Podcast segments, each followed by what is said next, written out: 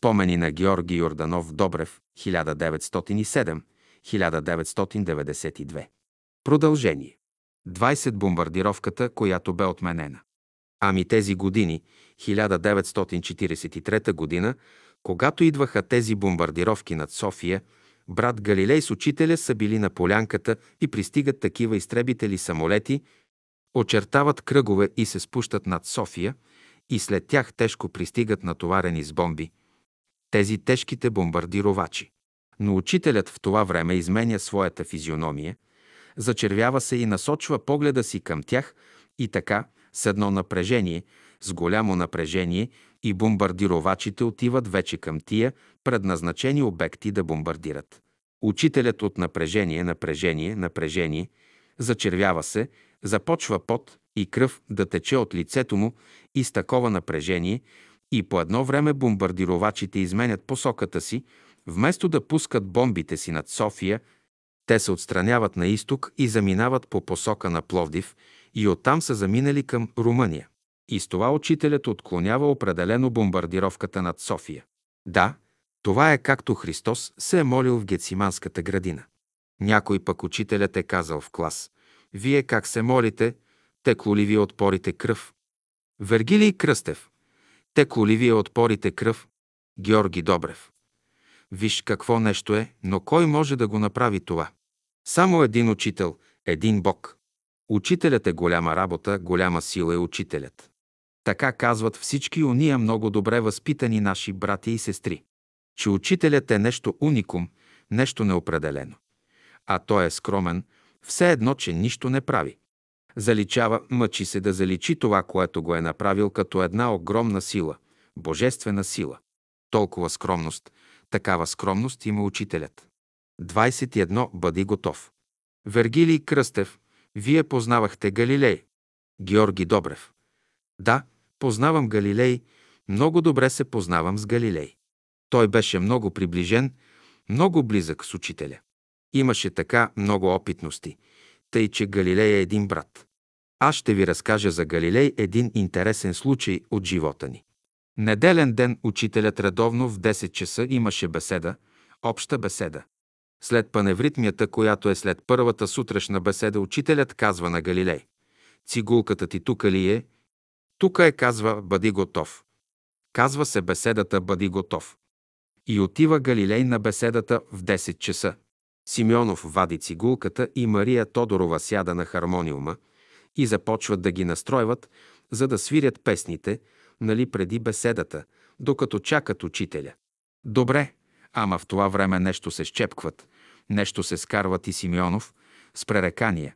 Няколко думи казва на Мария, ядосва се и грабва лъка и цигулката си под мишница и избягва. Отишъл си преди беседа. Галилей чака. Тогава Галилей разбрал, че е негов ред, цигулката му е готова, отива при Мария при хармониума, вади цигулката и започва да свири и така започват първа песен, втора песен, трета песен и тогава учителят идва и почва беседата и излязло сполучливо. Значи учителят е знал, че те ще се скарат и Симеон ще си отиде и за това му е казал «Бъди готов на Галилей». Той вижда конфликта. Предвиждал всичко и така по този начин го разрешил. И го предотвратил, а с Галилей го разрешил. 22. Наместеният камък в човешкия двойник. Георги Добрев. Сестра. От възрастните сестри отива при учителя омъчнена. Отива при учителя с сълзи на очи и казва «Учителю, искам нещо да ви кажа». Приема я веднага. И казва «Нашата дъщеря е в болницата. Седи три дена и три нощи и не може да роди». Така също и лекарите казват, трима души лекари, консулт правят, че трябва да режат през корема да изкарат детето. Учителят се малко се съсредоточил и казал, и да го изкарат и то, и тя ще умрат, живи няма да излезат. Затова ще гледаме да го оправим, да го наместим бебето в двойника й. В двойника и тогава лесно ще го роди. Вергилий Кръстев. Значи да го намести бебето в нейния двойник. Георги Добрев. В нейния двойник и това друг път никога не го е казвал. Казал, идете си, рекох, идете, ще се оправи. И тя си тръгнала с вяра, нали, да отиде за болницата. Отишла до болницата, детето се родило и върнала се с бомбони да черпи, да благодари на учителя, че оправил раждането. Още един случай, който ми го разказа Галилей. Още един случай, който случил със самия Галилей. Аз страдах от камък в бъбрека. Остър камък, като дойде кризата, умирам от болки. И веднъж такава криза имах, че просто умирам и казвам на сестричката си. Бягай, казвам, тя живее в красно село. Бягай, весе при учителя, кажи му, че умирам, този камък ще ме умори. Тича тя при учителя и му казва, Учителю, Галилей така и така. Да, рекох е, отивай си, ще гледаме да го наместим в двойника му камъка, който е застанал напряко. В двойника му значите да го изхвърли лесно. И тя отива си, и докато си отишла, той отишъл си в туалетната, изпикал се и камъкът туп паднал. Е, това е учителят.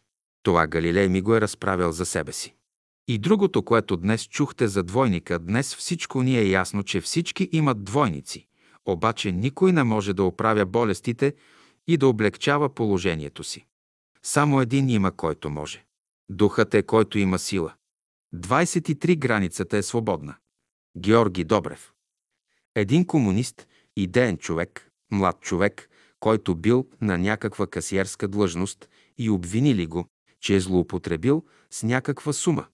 Добре, ама той идва и казва на учителя, не съм виновен, нищо не съм злоупотребил, но обвиняват ме, ще ме убият.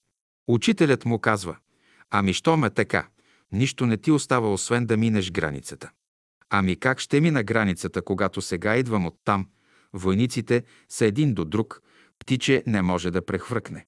Как ще мина границата? Учителят се замислил. Това било по обяд. Казал, хайде, остани да обядваме и след обед ще заминеш за там. Сега иди повтори и ще минеш спокойно. А той няма търпение, не ще да обядва, тръгнал на път да отиде там. Действително, когато отишъл там, където отишъл нямало нито един войник. Минал си спокойно и си спасил кожата. Е, след като вече минали години, дошъл да благодари на учителя, да му каже, че той го е спасил. Протекло всичко нормално. Той отишъл избягал, после като се върнал, нещата се оправили. Но нещата се оправили от учителя естествено, иначе ще ли да го убият. Човек се убива с нож и с куршум и с камък. Учителят бе казал, че един метеор с диаметър 50 км стига на цяла Европа, за да бъде унищожена. 24 ясновиците и школата на учителя. Георги Добрев. Учителят бе казал, трима евреи правят един арменец, трима арменци правят един македонец. Значи македонците се ценят много високо. Опасна работа. Сестра Савка, която е от немски происход, като стенографка е била поканена на гости в село Тополица, Бургаско. Като се върнала на изгрева от Тополица, казала на учителя, че видяла идеална хармония и любов имало между всички братя и сестри в братството на село Тополица. Учителят казал, не са им дошли още изпитанията, тогава ще ги видим. Това е. Изпитанията, като дойдоха по-късно, всичко се разпердушини и салона им остана празен.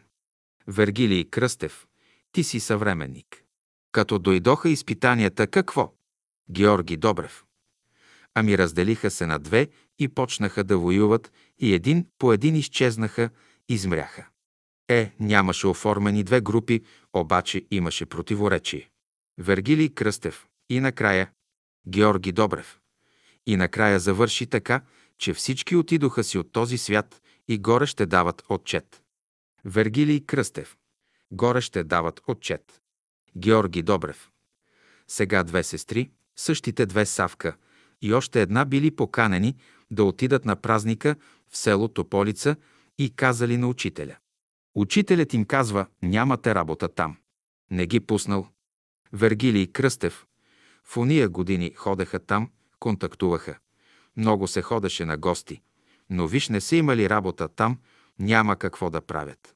При изпитанията, които дойдоха, нали, аз съм я виждал. Стойка от Тополица и ми е разказвала някои опитности, които е имала с учителя така по вътрешен път, но чувал съм, че е направила много бели като медиум. Какво е твоето мнение? Ти я познаваш. Георги Добрев. Ами сестра Стойка като медиум се е проявявала и е силно нейното чувство, че тя действително мисли, че учителят говори чрез нея. Стояла на изгрева при учителя, не е седяла много при учителя, а пък иска много да знае. Времето, в което тя е работила в тази насока като медиум, не е много важен, но е имало много самишленици и е станала много популярна. Но имам една опитност с нея, ще използвам случая да я кажа сега. Сетих се. Когато работих чешмата, идваха много приятели, както от Габрово, така и от много градове и села при сестра Стойка. Особено по празници и да чуят какво тя ще каже. Какво учителят чрез нея ще каже. Един случай имах такъв, че сестра Стойка имаше така гости в този ден и сестра Стойка имаше така добро настроение и чух я да казва, тук казва има един софиянец. Вергилий Кръстев, за теб става въпрос. Георги Добрев, който казва, е говорил за мене, че учителят не говори чрез мене. Вярно е, сестра Стойки. Вярно е, не го отричам, че аз казвам и ще кажа и сега казвам, че учителят не говори чрез тебе. Вергилий Кръстев. Той не може да говори чрез обикновен човек. Георги Добрев. Сега. Защо не говори учителят чрез тебе? Моето мнение е, защото учителят казва така. Аз говоря на всички и който иска да стане учител, да отиде в света, да си вземе ученици, а не от школата, от моята школа. Вергилий Кръстев. Да, това е много интересно мнение. Георги Добрев. Понеже аз го знам това от учителя.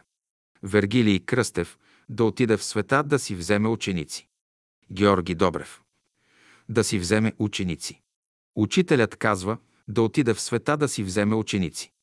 Да проповядва на тях, а не в школата на учителя. Аз си казах, ти в школата на учителя правиш школа. Това е престъпление, даже от моя страна погледнато.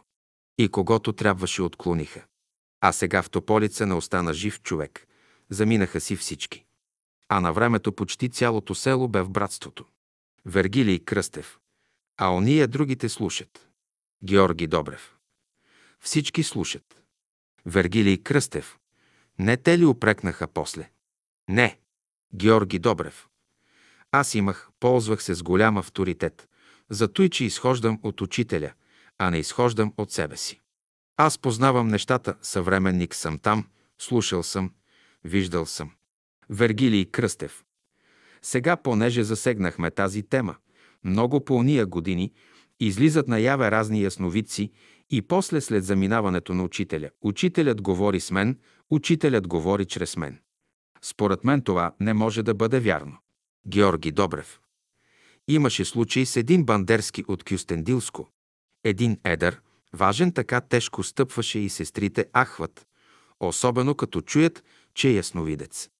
Въпреки, че знаят, че учителят е Бог, те тичат при този ясновидец, вече го охажват и гледат да им каже нещо. А Господ е пред тях.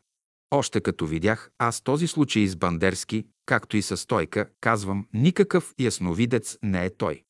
На Йотка, на други сестри казвам, никакъв ясновидец не е той. А ти си недоверчив, такъв ограничен. Какъвто ще да съм, обаче той не е никакъв ясновидец. Ще видите сами накрая и кара, кара, тук там предсказа това, онова, обаче все си седи предсказаното на едно място. Сега какво нещо е Господ винаги ми е помагал, ама нямам думи да изкажа благодарността си към учителя и към небето. Заведеме Христо Якимов и стана причина да работя на къщата на един военен, пак Георги се казва той Георги Балабанов. Хубав човек, военен, жена му италианка. Христо Якимов, още като бил при военните там, е имал с него познанство и му давал беседи да чете и изобщо наш човек. Един ден от дума на дума и стана тъй, че аз трябваше да му направя мозайка на терасата. Вземах и направих му терасата. На обед ни канеха и станахме добри познати. И сега на сбогуване казват «Хей, Георги, като че ли Господ те е пратил тук». Печката им оправях, изобщо много неща. Много популярни, хубави хора, народни хора. Един ден жена му казва, Абе, Георге, Едно време ние живеехме на друго място, еди къде си, и там от техните съседи идваше един бандерски. Един бандерски от Бялото братство, ясновидец. А те вече сестрите там няма къде да го сложат. Такова уважение му правили, такова уважение. Бандерски не яде такова. Той обича бяла риба, пържат му бяла риба, яде това, дават му онова, черпят го, а той Бандерски казва «Ние работим заедно с господин Дънов». Той работил заедно с господин Дънов, така се препоръчвал, моля ти се. Тъй им казвал. И аз казвам, той никакъв ясновидец не е, той е един обикновен човек като всички, ама неща да говоря лоши работи сега, да се пазя да не говоря. Той е казал, но това е слабост човешка, пък много се наредил, баш при господин Дънов ще работи. Знаеш ли кой е учителя? Той няма представа, за да говори така. Но както и да е и по едно време, гледам, че я идва и я не идва на изгрева. По едно време по-рядко, по-рядко изчезна и никакъв го няма. Е, това е силата на ясновиците. И други така имало е, които се препоръчват за такива, но после ги няма. Учителят казва така. Аз до сега съм видял само трима души ясновици истински. Специално за България тука. Кортеза е най-голямата ясновидка от Сливен. Само Кортеза е ясновидка. За Влайчо беше казал, че Влайчо вижда така да е малко. Той в главата му вътре има един звънец, който възприема. И действително главата му беше особено устроена, ако си го виждал. Аз съм имал опитности с Влайчо, пътували сме заедно за Нова Загора, там при Методи Шивачев. После го доведох тука и като дойде тук брат Влайчо у нас, погледна тука, погледна насам, погледна натам. Ти си опасан от неприятели. Ти нямаш кумши, ти нямаш хора. Всички са разбойници. Всички ги описат тъй както трябва. Обаче при все това аз пак с всички съм добре. Вергилий Кръстев. Добри отношения. Георги Добрев. И даже имаше случаи с тези, особено да бъда строг. Но един ден им казах така. Елате тук, дайте си ръцете, дай си ръката. От мене да мине, аз съм равен с вас, обаче отговорността е ваша, не ви съдя, нищо не правя, обаче отговорността ще носите при друг. Друг ще реши кой е прав, кой е крив. Отговорността на когото падне. Какво стана ли? Единият се беше блъснал в един камион, натоварен с железа, в една пропаст. Краката си щупи двата крака. Вергилий Кръстев плаща. Георги Добрев. Другият инати се, инати се, та преди няколко години бутилката с газ избухва, възпламенява се, изгърмява и стените на къщата се срутиха и по едно чудо остана жив. Все пак медицината му помогна малко, но от тогава е инвалид. Сега гледам помръкна съвсем жена му, болна от рак. Искам да кажа, че има друга правда. Учителят казва така. Не съдете никого. Работата, която вие не можете да я свършите, оставете Бог да я свърши. Вергилий Кръстев. Аз пак се връщам на това нещо. Понеже през времето на учителя, особено пък след заминаването на учителя, се явяват много ясновидци, които привличат много хора, правят групи в школата, такива случаи много има и според мен, като ги наблюдавам, завършиха трагично. Групите им се махнаха. Това нещо ще върви и в бъдеще вероятно ще има такива неща. Георги Добрев. За голямото бъдеще небето ще изравни нещата, ще изчисти всичко излишно, няма да остави човек, който да пакости. Вергилий Кръстев. Да, аз много се чудя как е възможно онези приятели в братството да вярват, че може някого или чрез някой учителят да говори. Той не може да влезне в един обикновен човек. Георги Добрев. Виж какво сега ще ти обясня. Бог е създал. Бог е вложил себе си във всички. Обаче разликата е там, всеки според развитието си и според вътрешното си устройство. Тъй, че те са хора, така да се каже, надделява другия ниш свят, надделява другия. Вергилий Кръстев, други сили, други духове. Георги Добрев. Ето виждаш сега, когато има някъде голяма светлина, както бялото братство, идват и много противоречиви такива. Например, както Лулчев, и той искаше да стане учител, както този Бандерски. Беше се наперил, държеше се важно така. Имаше школа, знаеш, нали, за Упанишадата там. Аз бях много против. Вергилий Кръстев. Защо ги наричаха Упанишада? Какво значи това? Георги Добрев. Имало някаква школа преди няколко века и оттам той си сложил името Упанишади. Тъй, че учителят наричаше тази група на Упанишадите на Лулчев Змийско гнездо. Вергилий Кръстев, учителят. Георги Добрев. Учителят. Тъй, че те бяха тъй да се каже, както го казах на стойка. Ти правиш школа в школата на бялото братство на учителя. Хаир няма да видиш, както и не видя, и всички онези, които бяха при Лулчев, си отидоха един по един, но и не видяха Хаир. Вергилий Кръстев. Не видяха Хаир. Георги Добрев. Не видяха, разбира се. Пред нозете на учителя си, на един Господ, да отидеш да се занимаваш с един обикновен човек. Това е вече не отклонение, а престъпление. 25. Реставрация на чешмата в Тополица. Вергилий Кръстев. Сега изиграли стойка някаква отрицателна роля при ремонтирането на чешмата в Тополица. Георги Добрев. При ремонтирането на чешмата, когато отидох, то мен беше ме избрал Борис Николов и за това не ме пратиха, защото те канеха Борис. И аз също исках. Хайде, брат Борис, да отидем заедно там. Аз, казва, не мога. И след години Георги Драганов от Ямбол отишъл при Борис и казал Борисе, хайде, казва да отидем в Тополица, там на чешмата, аз ще ти помагам. А пък Борис му казал, аз не мога, стар съм, ще изпратя Георги Йорданов. Той казал и пред други, ще изпратя Георги Йорданов. Аз преди да замина имах разговор с Борис. Питам го как се е работила чешмата, защото той е работил 1928 година. Аз тогава не ходих там. Бях тука. А как е работено, как е правена и с брат Бертоли, също съм говорил. Учителят е възложил на брат Бертоли направата на чешмата, като Георги Куртев идвал тука, за да каже, че тополчени искат да направят там чешма. И учителят направил един малък чертеж. В него е описал човекът, който представлявал символично чешмата. Той представлява човекът, гдето тече водата, той извора е главата. Тези са раменете, т.е. стените, а долу вървят едни корита, вода гдето върви. В чертежа това са краката. Вергилий Кръстев. Това не го знаех. Георги Добрев. Това са краката. Значи все едно, че човекът е пентаграма. Бертоли начертал така план за чешмата. Тука вода, тука чучурите, коритата и така нататък. При Бертоли тогава работеше един скулптор, имаше работилница към Павлово и той взема него да направи зодиаците там на място от цимент, много сполучливо, също чучурите там, това онова. Водолея го направил с главички. Променил го. Водолея с гърнето и коритата също. Борис е направил едни балустри. Така, делеше чешмата, която е за пиене с едно корито и другите корита, които са за животни, да пият вода. А Борис е направил каптажа, понеже каптажа.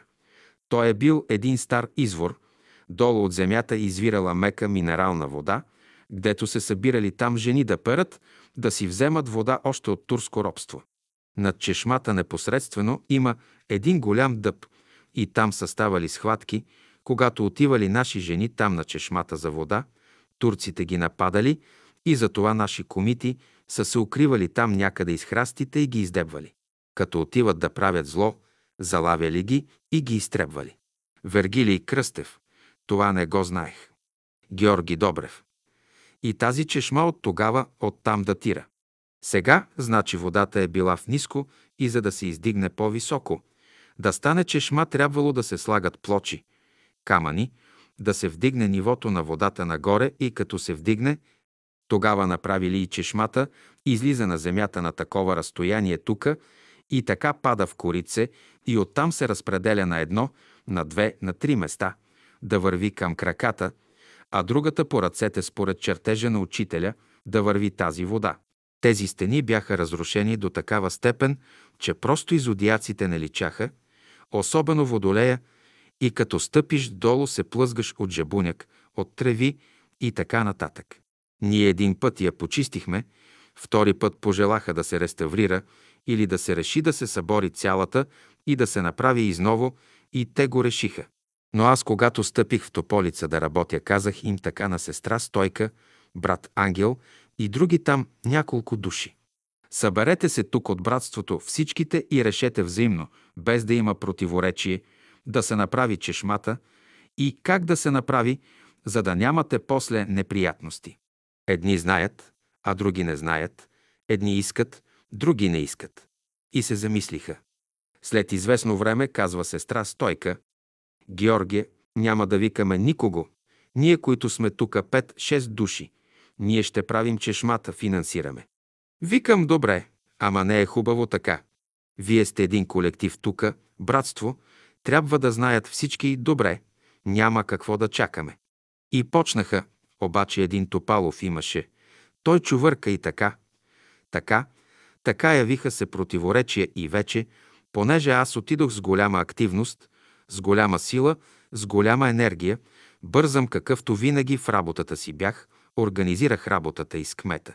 Кметът на моя страна дори даде най-добрата кариера от новата да извадят камък. Няма кой да го вади и говорихме с един брат Иван Джоджев, който беше ръководител, там един яшар да вади камъка. Добре, но дойдох си тука, той се отказал да вади камъка. Пише ми, ела, щото няма кой да вади камъка. Той оттам не може да намери човек, викаме аз да отида там да намеря човек. Ха сега де. Вергилий Кръстев. Противоречие и противодействие. Георги Добрев. Отивам аз втори път.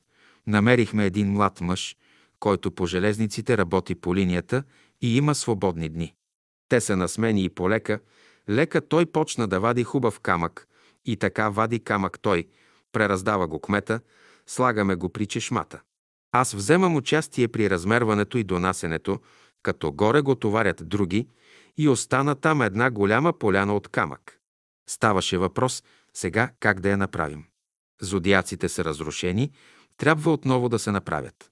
Аз тогава отидох да преговарям с един скулптор Гачев и почна той да ги работи и Леяр да ги отлива. Аз едновременно там започвам от леглото на чешмата, правя и ред други работи и там глася камъка. Като стана камъка, трябваше ми един майстор по нези дар. Добре, ама не можем да намерим. Най-после говорих с един бургазлия, който е майстор и може да реди камък. Обаче той се оплаши от толкова голям камък, пенсионер е вече с 2-3 години по-малък от мене. Макар, че обеща, не дойде на оговорката не дойде, тогава ние почнахме с един друг. Турихме конеца, теглихме от центъра, това онова и видяхме, че едната страна е 60-70 см е по-малка, по-къса от другата от центъра, от чешмата изхождаме, но решихме да направим така, че да замажем, малко да отстъпим, малко да остане така, иначе трябваше много да се мести, а те не бяха съгласни, пък аз исках като правим наново да бъде както трябва. Както и да е един малък спор, но го уредихме. Аз се съгласих с тях и отстъпих. И почнахме обаче, почнахме с един друг, пак от братството, но той пък се разболя. До обед работи и след обед взема мотора и си отиде в Бургас. Другия ден вземах аз двама души от ТКЗС-то обикновени зидари. Пак аз имам снимки от Балкан турист от Габрово. Там бях и помолил един приятел да ми направи снимки на тази зидария, смесена зидария, и по тази зидария почнахме зидарията под мое ръководство. Аз тук бях направил на вилите едни такива художествени вили. Тези зидари с камък и тъй с керамиди отгоре с бутчета, проект на архитект, и те се възхитиха, който ги видя. Казах им, че така ще почнем. Почваме сега по снимките, аз ръководя. Всичко хоризонтално. Едно парче да бъде, но да бъде хоризонтално. Малко да бъде, ама хоризонтално да бъде. Всички хоризонтално да бъде и действително някои бяха довели Зидар опитен, който постави няколко камъка, накарах го да ги свали. Аз не го бях забелязал кога ги е сложил. Извинявай, казвам, ама ще ги свалиш. Ама той, ама онуй. Викам, не, ще ги свалиш. Та искам да кажа да това не е до голяма педантност, но въпросът е, че като сме почнали, да бъде както трябва. Така се завърши и действително, ако дойдеш да видиш, с малка вътрешна фуга изпипано е идеална работа. Всичко. Така стана зидария, местата на зодиаците си стоят, запазени са, обаче не ни разрешават да ги поставим. Но сега вече тези годни, които ват ще ни разрешат вече. Корнизи има да се правят също, и там трябва да организирам, и там, казвам, до една-две години трябва да го направим, защото яма време. После не знае. Вергилий Кръстев. Е, защо не разрешават? Георги Добрев. Защото зодиаците били религия. Особено аз, нали, лично ходих при партийните отговорници. Казват, ах, вие дановисти, дума да не става. Вие дановисти, дума да не става. Ами нали там напоследък един противник ни обадил в Бургас на милицията. И идват и забраниха да се работи и да се ремонтира. Викаха ме в милицията в Бургас. Е, защо? Защото е противник на ремонта. И със стойка не са едно и че аз я правя, а не Борис. А Борис е стар, вече и ме праща. И в милицията ни викаха. Ти какво търсиш тука, бе на наша земя, да новисти ли ще правите? Кой сте вие? Дай си паспорта. След една седмица го получиш от Айтос. Те са правили справка с моето село. Моето село е на 30-40 км от Бургас. Правили справка и го занесли в Айтос и го получих оттам. Изобщо прекарах така години в затруднение. После оспорват там от селата, че не е направена така, както беше. Казват, не е направена както по-рано и както трябва. Вергилий Кръстев. Не е направена така, както трябва на времето. Така ли? Георги Добрев. Да. И с стълбички и там да наливат вода, а пък балустрите, които разделят водата. Тази, която е за пиене водата и тази, която е за животните. Тя е съборена вече. Пък ние я направихме така, всичко едно, защото сега няма животни да пият вода. Животните са на съвсем друго място. Вергилий Кръстев. Големи противоречия. Георги Добрев. Имах предложение, че после действах там, исках да направим с наши хора и парк. Там има също едно голямо място около чешмата и дъба, което са го определили за парк на селото парк, за градина. Щях да уредя и да направим парка, но тъй като станаха тия бъркотии, не разрешиха и не можа да се направи и друго. Исках да го дадем на паметници на културата тук в София. Направих молба. Приеха ми предложението да го предоставим на техните служби на разположение. Вергилий Кръстев. Чешмата на Тополица. Георги Добрев. Да, тука. Директора и счетоводителя на Тополица направиха молбата. Направи казва молба, пратили са я до Бургас и там отговарят, че милицията не разрешава. Пак аз работа имал съм вече с тях. И остана така за в бъдеще да се уреди. Зодиаците са готови, всичко корнизи да се направят и да се монтират зодиаците. Вергилий Кръстев. А къде се намират? Георги Добрев. Там в селото. Вергилий Кръстев. Да, само че трябва да се поставят. Георги Добрев. И около чешмата има работа още да се направи така да се каже по проекта на Пенчо, защото той е озеленител и предложи там как трябва да се направи водата там долу, с такива цветя. Вергилий Кръстев. Ясно? Да. Значи това е един по-дълъг процес. Значи, като приключихме с Тополица и със стойка из чешмата, накрая какво остана? Георги Добрев. Остана за в бъдеще да се уреди въпроса с чешмата, да се постави всичко, да се украси, да се направи парка и да стане едно красиво място за отдих, за благородни и за добри хора, защото сега, при той положение общината, трябва да вземе мерки, за да се огради мястото с чешмата, да не влиза добитък, да не перат там, да не сушат те казесето разни семена и да правят зумлуци, да си остане свято нещо, чисто нещо, именно като влезеш да почувстваш, че тук преобладава нещо чисто, нещо възвишено. Протокол. Днес, 22 март 1987 г., ръководството на верска общност Бяло братство в град. София се събра на кратко съвещание, за да разгледа предложението на Общинския народен съвет в село Тополица, Бургаски окръг за завършване на ремонта на старинната селска чешма, още от турско време, наново изградена през 1928 г. от Софийското Бяло братство и с отпочнат ремонт през 1974 г., но още не завършен.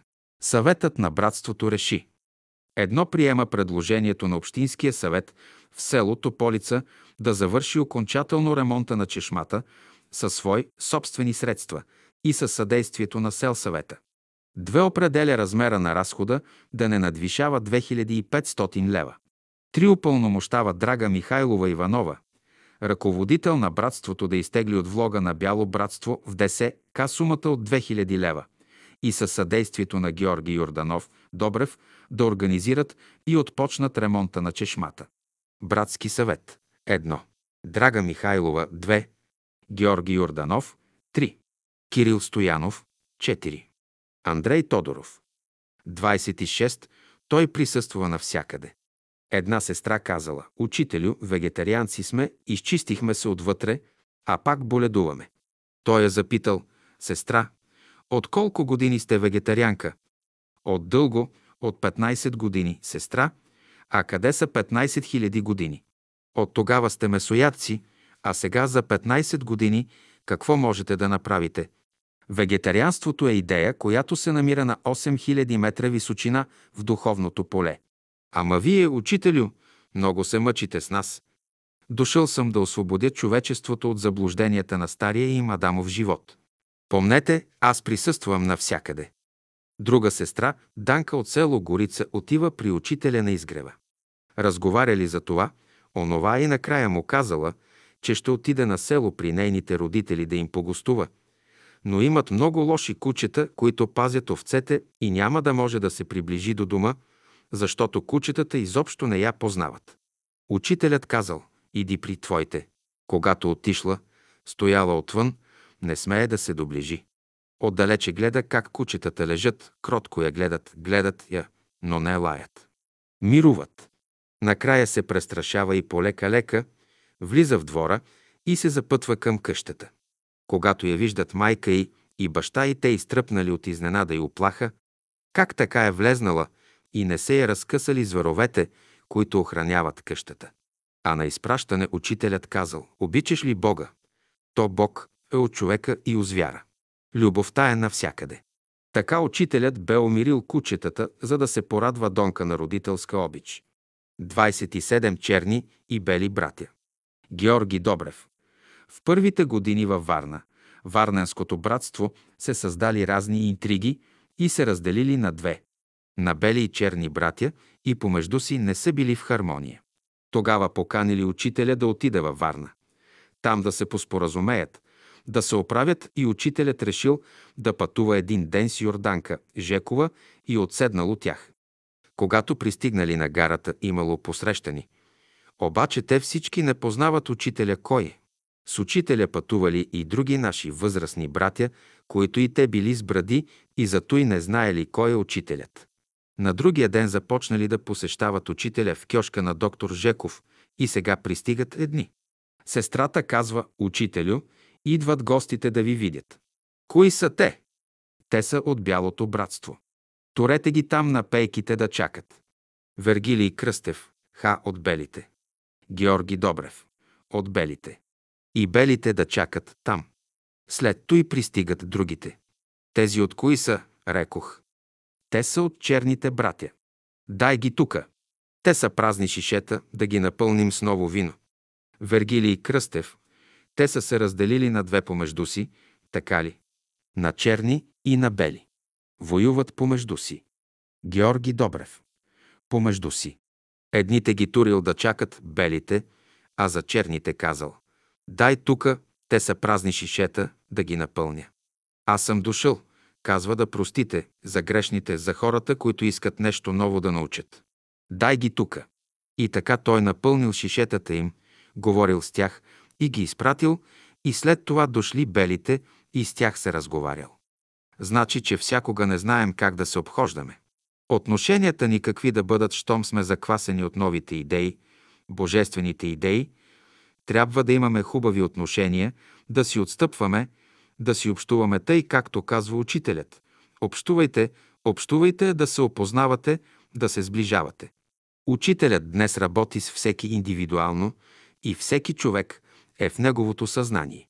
Тази е новата школа, с която ще работим ние всички за в бъдеще. Учителят е говорил само за Кортеза, само за нея е говорил и я признава за ясновидка. Никого други го по негово време. Учителят казва, аз най-добре се чувствам при лошите хора. Дошъл съм за тях. Лошите хора най-добре работят, а всичко друго са генерали, чакат на готово. Вергилий Кръстев, кои са другите? Георги Добрев. Добрите. Вергилий Кръстев, генерали и чакат на готово. Георги Добрев. А лошите работят. Вергилий Кръстев. Лошите работят. Те са по-активни. 28 или този, или онзи ще си замине. Георги Добрев. Брат Епитропов, един възрастен брат, който ходеше да проповядва по села и градове за новото учение, живеел в съседство с брат доктор Жеков на изгрева. Преместил си оградата, имали някакъв спор и е имало недоразумение между тях. Скарали се.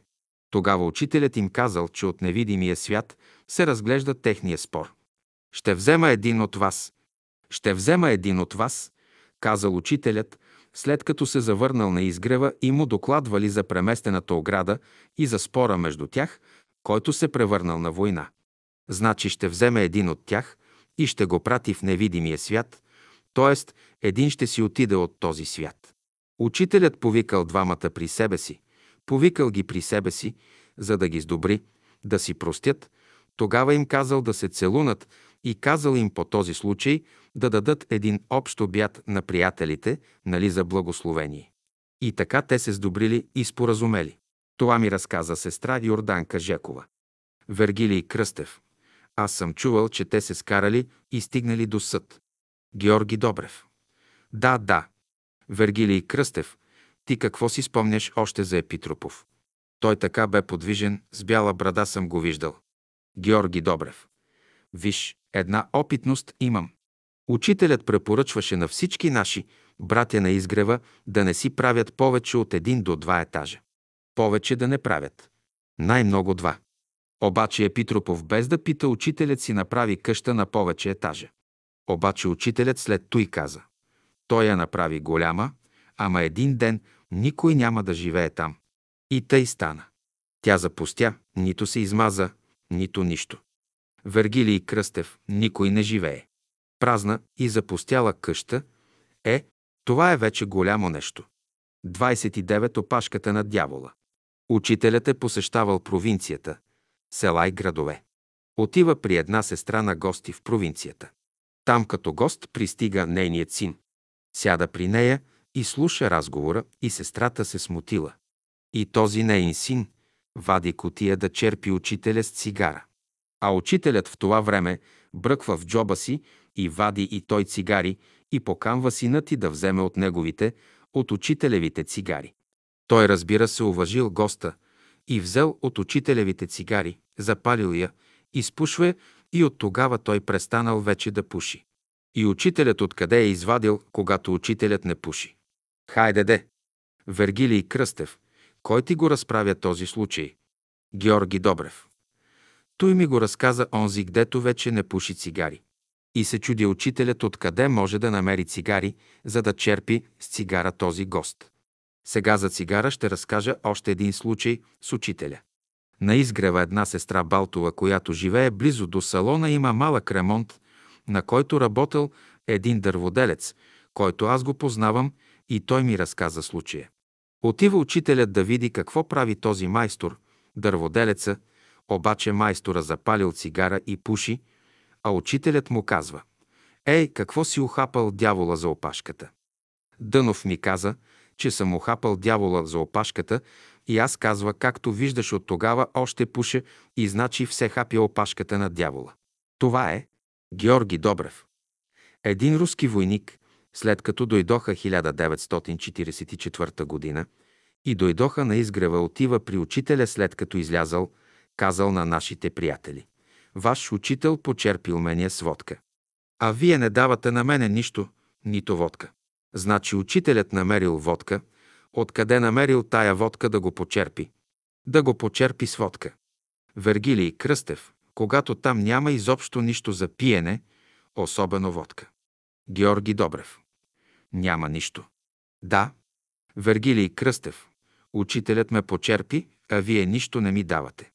По тия години идваха руски войници, офицери при него, правеха ли контакти. Георги Добрев.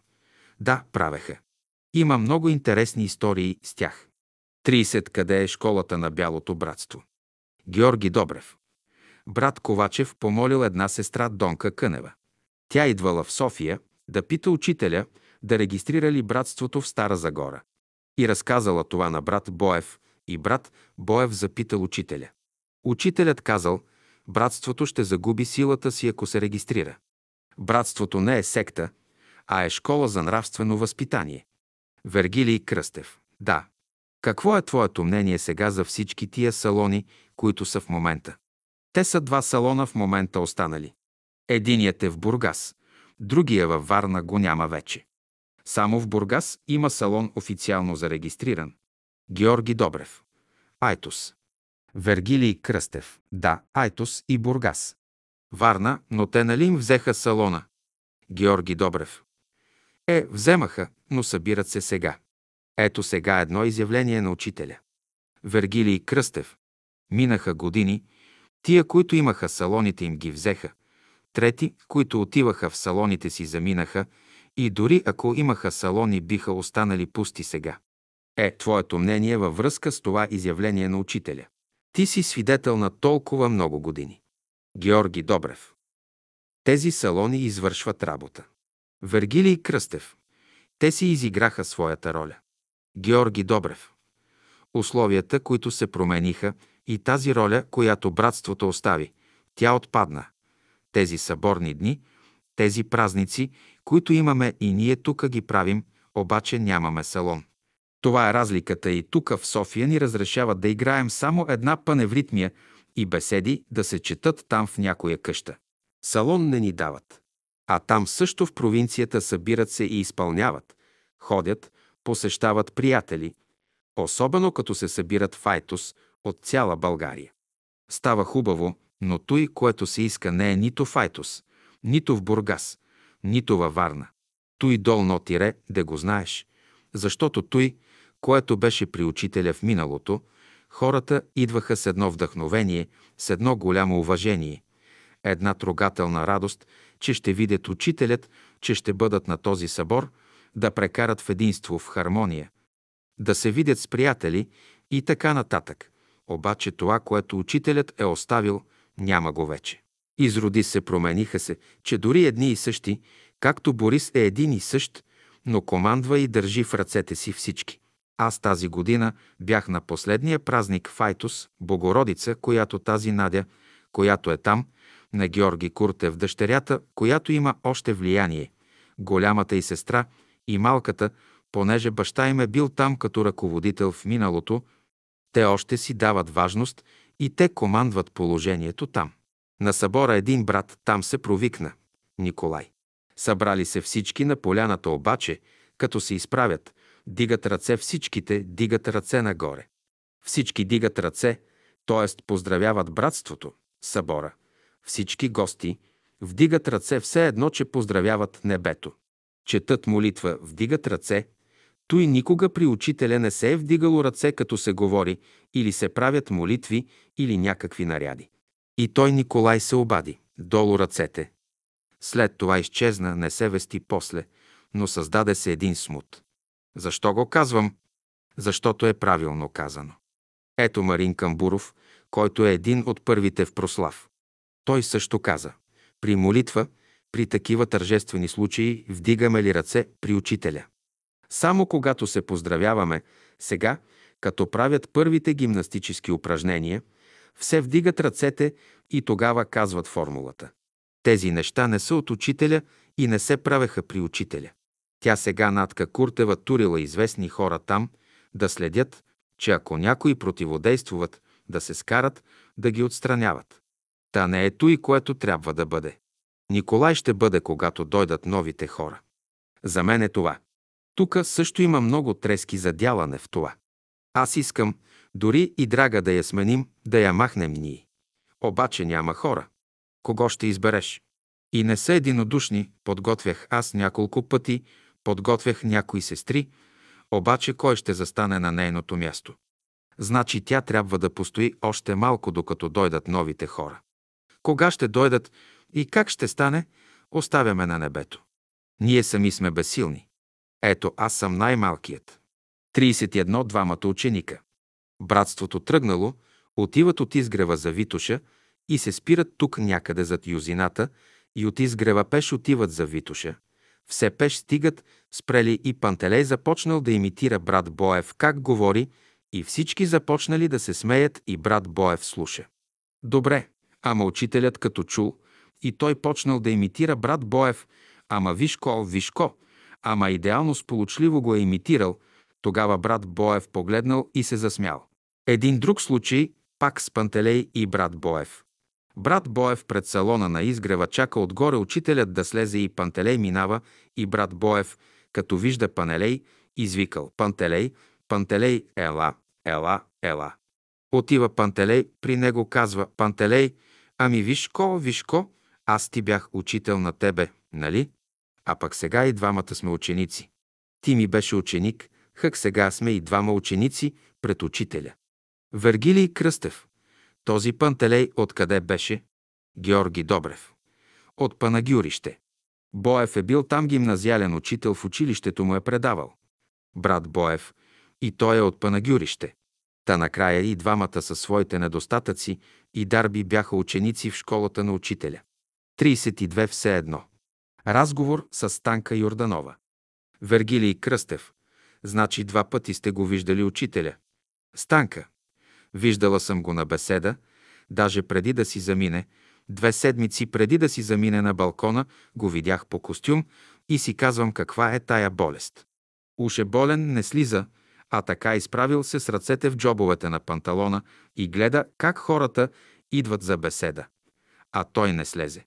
Вергилий Кръстев той не слезе. Това е втория път, когато сте го видели. А първият. Станка. Това втория път беше. А първия път отидох при учителя да го питам при кой професор да се запише за следването си по музика. Аз бях студентка, дали при Сурожон или при Васил Стефанов. И той съвсем равнодушно, без да му трепне мускул, каза «Все едно, защото нямаше да я бъде тая работа». Аз се разболях и прекъснах. Вергилий Кръстев, значи все едно. Значи той е знаел, че Станка няма да я бъде като певица. А после как се развиха нещата? Станка. Бях при Сорожон обаче една година и след той вече прекъснах. Вергилий Кръстев. Вие се разболяхте. От какво се разболяхте? Астма. Станка. Изглежда пневмония, бронхит, белодробно. Вергилий Кръстев. Значи все едно. Станка. Все едно. Нямаш път. Вергилий Кръстев. Боже, какво разрешение, жестока работа. Станка. Все едно, дали при единия или при другия. Нямам път като певица. Имах друг път. 33 чайникът и предсказанията. Георги Добрев. Иван Толев, който е издавал на времето Всемирна летопис, посещаваше учителя, но Толев не беше много разположен към него. Учителят е лекувал неговата дъщеря от неизлечима болест. Веднъж Толев поднася на учителя един нов електрически чайник, опакован така хубаво в котия, и при учителя има една сестра. Учителят без да го взима казва, вземете, рекох чайника и го занесете на тавана и го сложете там някъде. Тя занася чайника, обаче минало време, определено време и след това отива Толев и си иска чайника и учителят казва на същата сестра, рекох, идете, вземете чайника и му го дайте. Опаковане, чака само да дойде да си го вземе. Да, това е. Вергилий Кръстев. То е може би тогава, когато той се е скарал с учителя и напуска. Георги Добрев. Той изобщо беше раздразнен по отношение братството и учителя, защото той като издаваше тая всемирна летопис, предполагаше, аз и друг път съм го разказвал така, той предполагаше, че ще има сметка, ще има много абонати, а пък няма. Учителят всеки ден и четири пъти говори в седмицата с нас. Има много огромен материал, спомени там, разговори с учителя и тъй, че неговия всемир на летопис става малко безпредметен. Зато и може би той се ядоса и след време, дори хубаво, че го зададе този въпрос.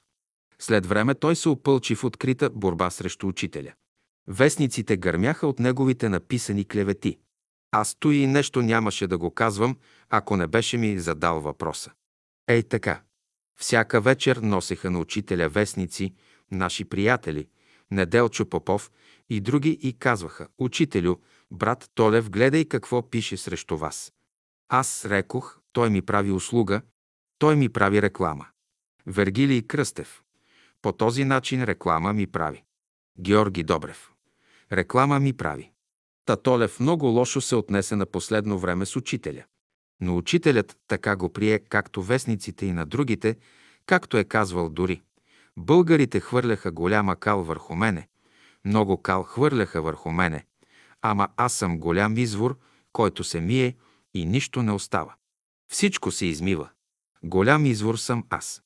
Да, Вергилий Кръстев в това списание, Всемирна летопис, са писали много наши приятели – Боев, Олга Славчева и други хора. Но аз съм слушал, че като се разделяли, с учителя бил голям конфликт. Значи той, което казваш, потвърждава това нещо. Георги Добрев. Да, да.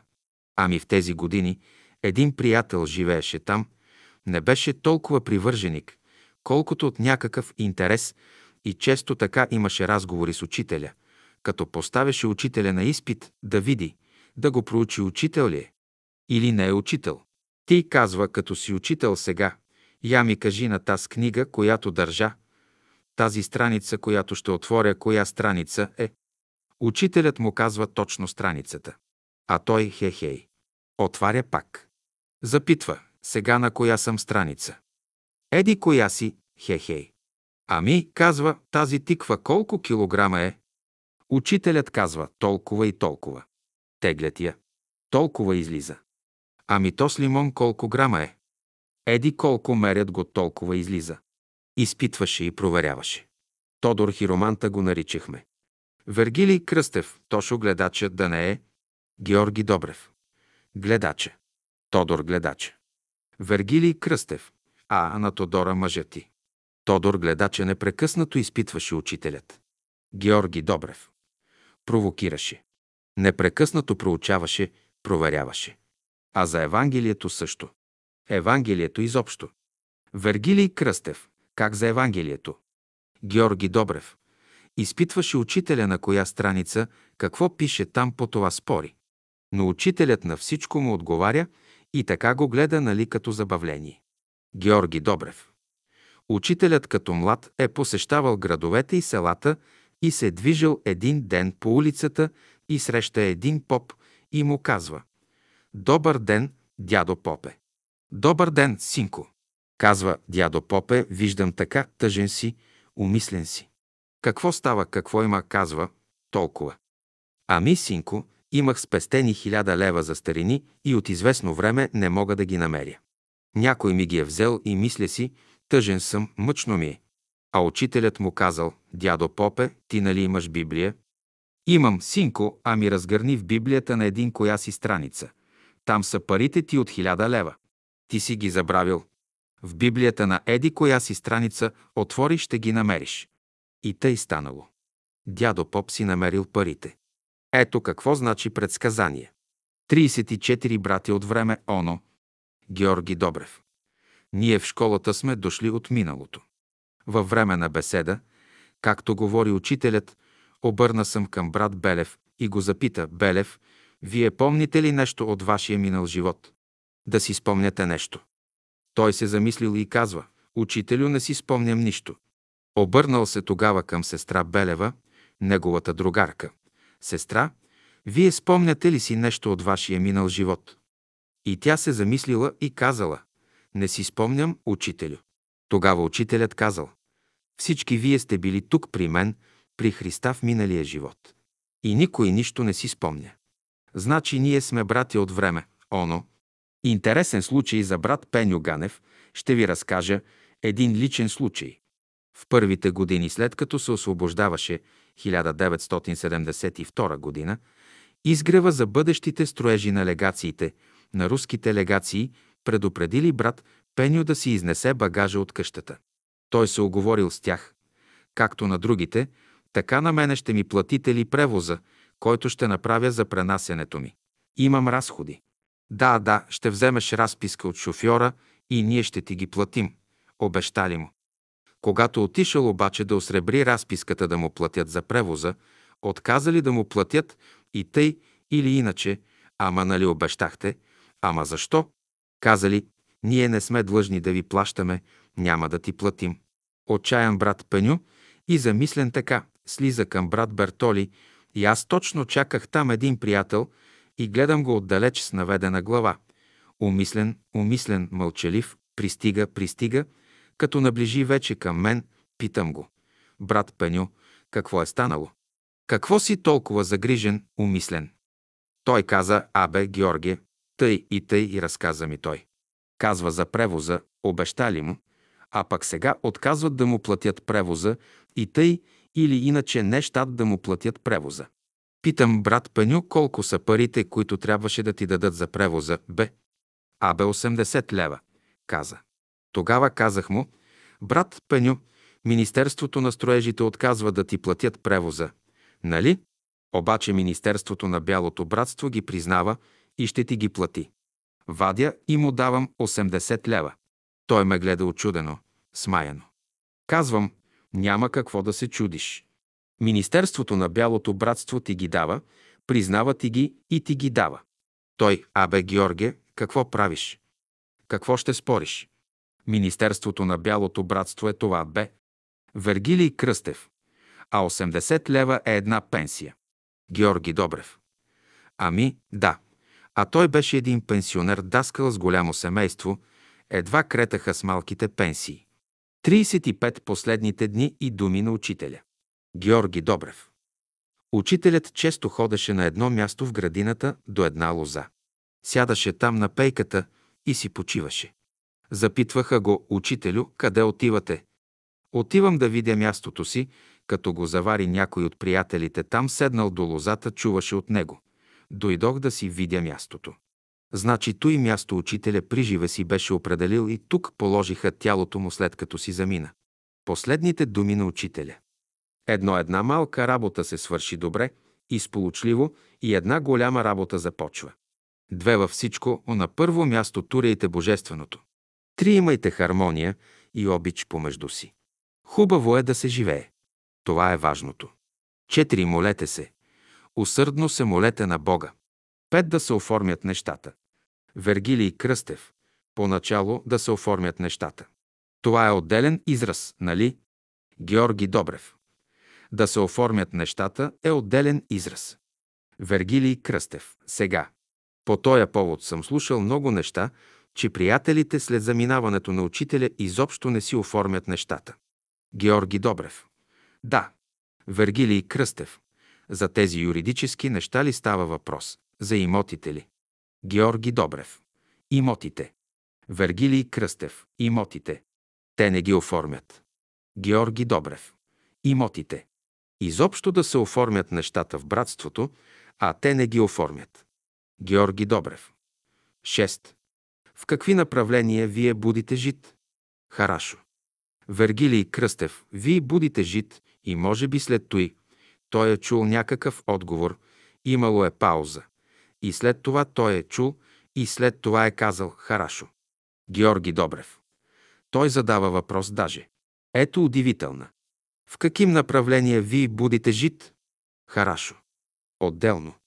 Седем след мене каквото става няма да се чудите, защо става. Каквото става не се чудете, защо става. Всеки го ще туря на мястото си, който заслужава. 8 мото дадено от учителя 23.12.1944 г. сутринта на изгрева. Да се прослави Бог в бялото братво и да се прославят белите братя в Божията любов. 9. Да живеят войниците. Вергилий Кръстев. В какъв смисъл да живеят войниците? Кои войници? Георги Добрев. Учителят го каза. Да живеят войниците, даже жал ми е за американските младежи. Аз съм го чул. И аз съм се чудил, защо американските младежи. Обаче каза, жал ми е за американските младежи. Вергилий Кръстев, кои войници? Войниците на Бялото братство ли? Другите войници ли през време на войната? Не може да се разбере. Георги Добрев. Войниците, горните са най-важни.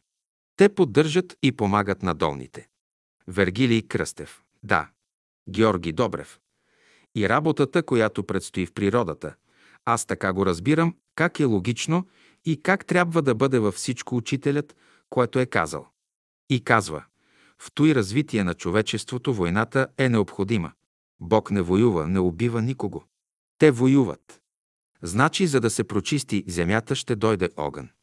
В миналото водата не си свърши работата сполучливо. Огънят сега е 35 милиона градуса. Ще свърши работа.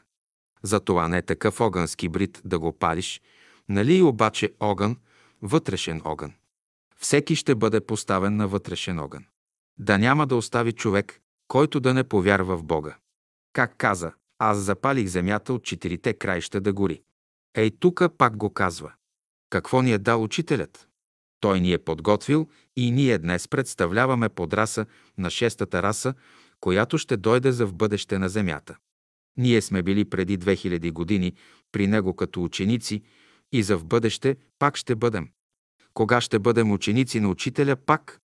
Когато приложим любовта и ни стане основа в живота. Сега тука има думи на учителя. Десет тежка е атмосферата, груба е средата, тежко се живее. След мене ще станат много работи. Не се чудете защо стават. Казано две-три минути преди да издъхне. Преди смъртта на учителя. 11. Ще отида на големия събор. Там ще облеча костюма на французите. А французите през 1939 година, когато дойдоха в София, му подариха бял костюм, който той изобщо не облече. Остави го за големия събор. За костюма от Франция се отнася. Учителят казал, ще го облече на големия събор. Вергилий Кръстев. Те са му подарили някакъв костюм от Франция, така ли? Георги Добрев. Да. Вергилий Кръстев. И той казал, че ще го облече на големия събор. А големия събор е когато си замине. Така ли? Георги Добрев. Да. Вергилий Кръстев. И когато го облякоха с кой костюм го облякоха? Георги Добрев. С този от Франция. Вергилий Кръстев. От Франция. Значи това е на големия събор. Георги Добрев. На големия събор. Трите ябълки. Свирят Асен Арфа, Мария Златева, Цигулка и Катя Грива. Пее. Вергилий Кръстев. Какво се случи с трите ябълки? Георги Добрев. Във времето, когато са свирили, падат три ябълки отгоре от масичката на учителя. Имало е фруктиера с ябълки и от нея три ябълки изхвъркват и падат за тримата, които пеят по една. Вергилий Кръстев, значи за Асен Арнаудов, за Катя Грива и за Мичето Златева. Георги Добрев. Учителят си замина от този свят на 27.12.1944 година. Ден сряда 5 часа и 45 минути. Последната беседа му беше на 20.12.1944 година. Сряда. Петък искаше да излезе и говори, но брат Тодор Стоименов помоли учителят да не излиза да говори. И той се прибра. Послуша го, не говори, но гледаше как учениците излизаха от салона, а сестра Елена си вдигнала ръката за поздрав и той също й отговорил. Вергилий Кръстев, те са били в салона, там са чели беседа, тъй ли? Георги Добрев. Не са чели, направо си излязоха приятелите. Вергилий Кръстев, но те бяха в салона, така ли? Георги Добрев. Чакаха учителя да дойде да говори, обаче Тодор Стоименов ги спря и почнаха да излизат приятелите един по един вече разочаровани. Вергилий Кръстев, а учителят седи горе на балкона. Георги Добрев. И ги гледа, тъжно ги гледаше. Погребението беше на 31.12.1944 година. От сутринта в салона взимане прошка с учителя до 11 часа и половина. От 11.30 до 12.30 беше процесията. Учителят беше носен от старейшите братя, направиха един кръг на паневритмията. Там, където играехме на поляната и като процесия, и оттам след тази обиколка направо го занесоха на мястото, където ще се погребва. Беше един хубав ден, валеше пухкав сняг, цялата земя. Всичко беше бяло от сняг през деня, когато го погребваха. И там вече на погребението говореха приятелите. Написаха едно слово за учителя възпоминание и му го сложиха в една бутилка, така пъхнаха листата, пълна с зехтин, мисля, че беше, запечатаха я и я сложиха при него в гроба. Беше послание към бъдещото поколение. Остана за нас словото на учителя.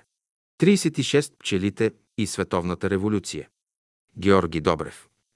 Идваха бурни събития в света.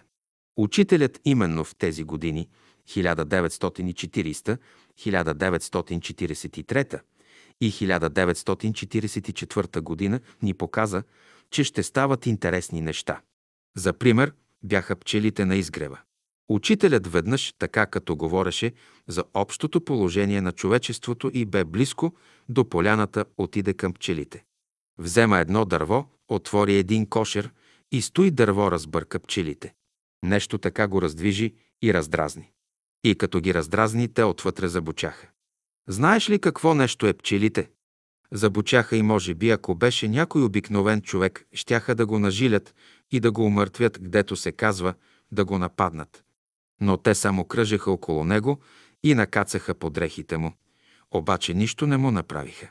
Разбърка кошера, свирепо се развълнуваха пчелите, значи с това учителят казва – а сега те ги обърках, да видим какво ще става. Значи цялото човечество така ще се обърка, рекох, като се видя с пчелите. Вергилий Кръстев. Кошерът бе разбъркан. Георги Добрев. Кошерът забучаха, настроиха се, разфучаха се. Вергилий Кръстев. Божественото ги разбърка. Георги Добрев. Като революция. Страхотен смут, такъв какъвто е сега по цялата земя. Нали? Та е сега. Учителят се засмя и каза, обърках, рекох, целия свят. С главата надолу един други ще възстанат. Той беше случаят с пчелите. А ние вече 45 години след това виждаме разбунтуван свят. Втори случай.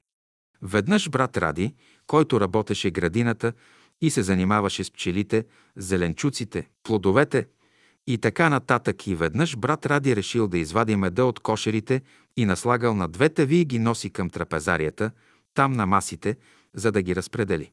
Добре, но след него тръгнал рояк пчели, след него тръгнали цял рояк и той се видял в чудо, но бърза, бърза и се домогнал, влязал в трапезарията, оставил ги навън на масите и всички пчели нахълтват в трапезарията и цялата се напълнила с пчели, и той се чуди какво да прави и сестрите и братята, като видели, отишли и викат «Учителю, учителю, пчелите са в трапезарията». Бързо учителят отива, влиза вътре в трапезарията спокойно и нещо продума. И излезе пак вънка без никаква пчела да го ухапе. Излезе отвънка и след него почнаха да излизат пчелите. Излизаха, излизаха, излизаха и се оттеглиха. На брат Ради каза да му занесе така нататък нещо като мед.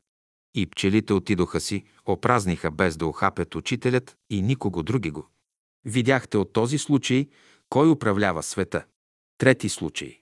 Както веднъж седеше учителят на масите пред салона с приятелите и една пчела забръмча и кацна на ръката му, и той погледна я и може би прочете какво тя иска да каже.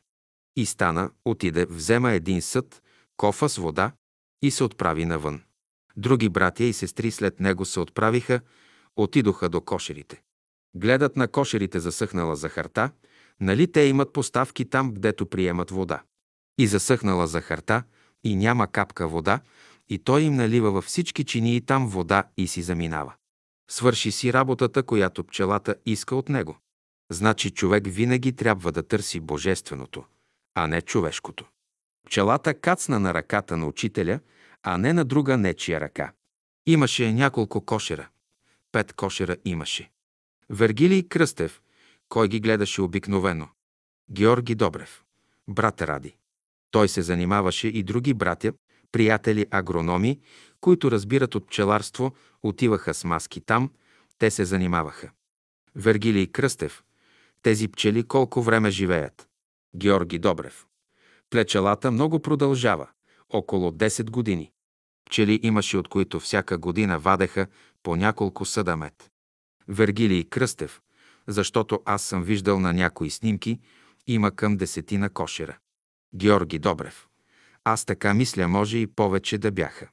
Вергилий Кръстев. Това са много интересни случаите и аз от друго място по такъв начин не съм ги чувал. Виж как хубаво стана, че ги разказа. Георги Добрев. За пчелите вие знаете каква организация имат далеч по-съвършена от нашата като човеци. Те на километри отиват да събират мед и много правилно се връщат. Събират и то какъв мед. После тези от тях, които работят, живеят, умножават се и се познават. Ако дойде друга пчела, то те я изпъждат. Тези, които работят, а които не работят, търтайте, като им дойде време, пчелите ги унищожават. От тях трудолюбието е силно. Колективният братски живот е засегнат от тях по-добре, отколкото при нас, обърканите глави човешки.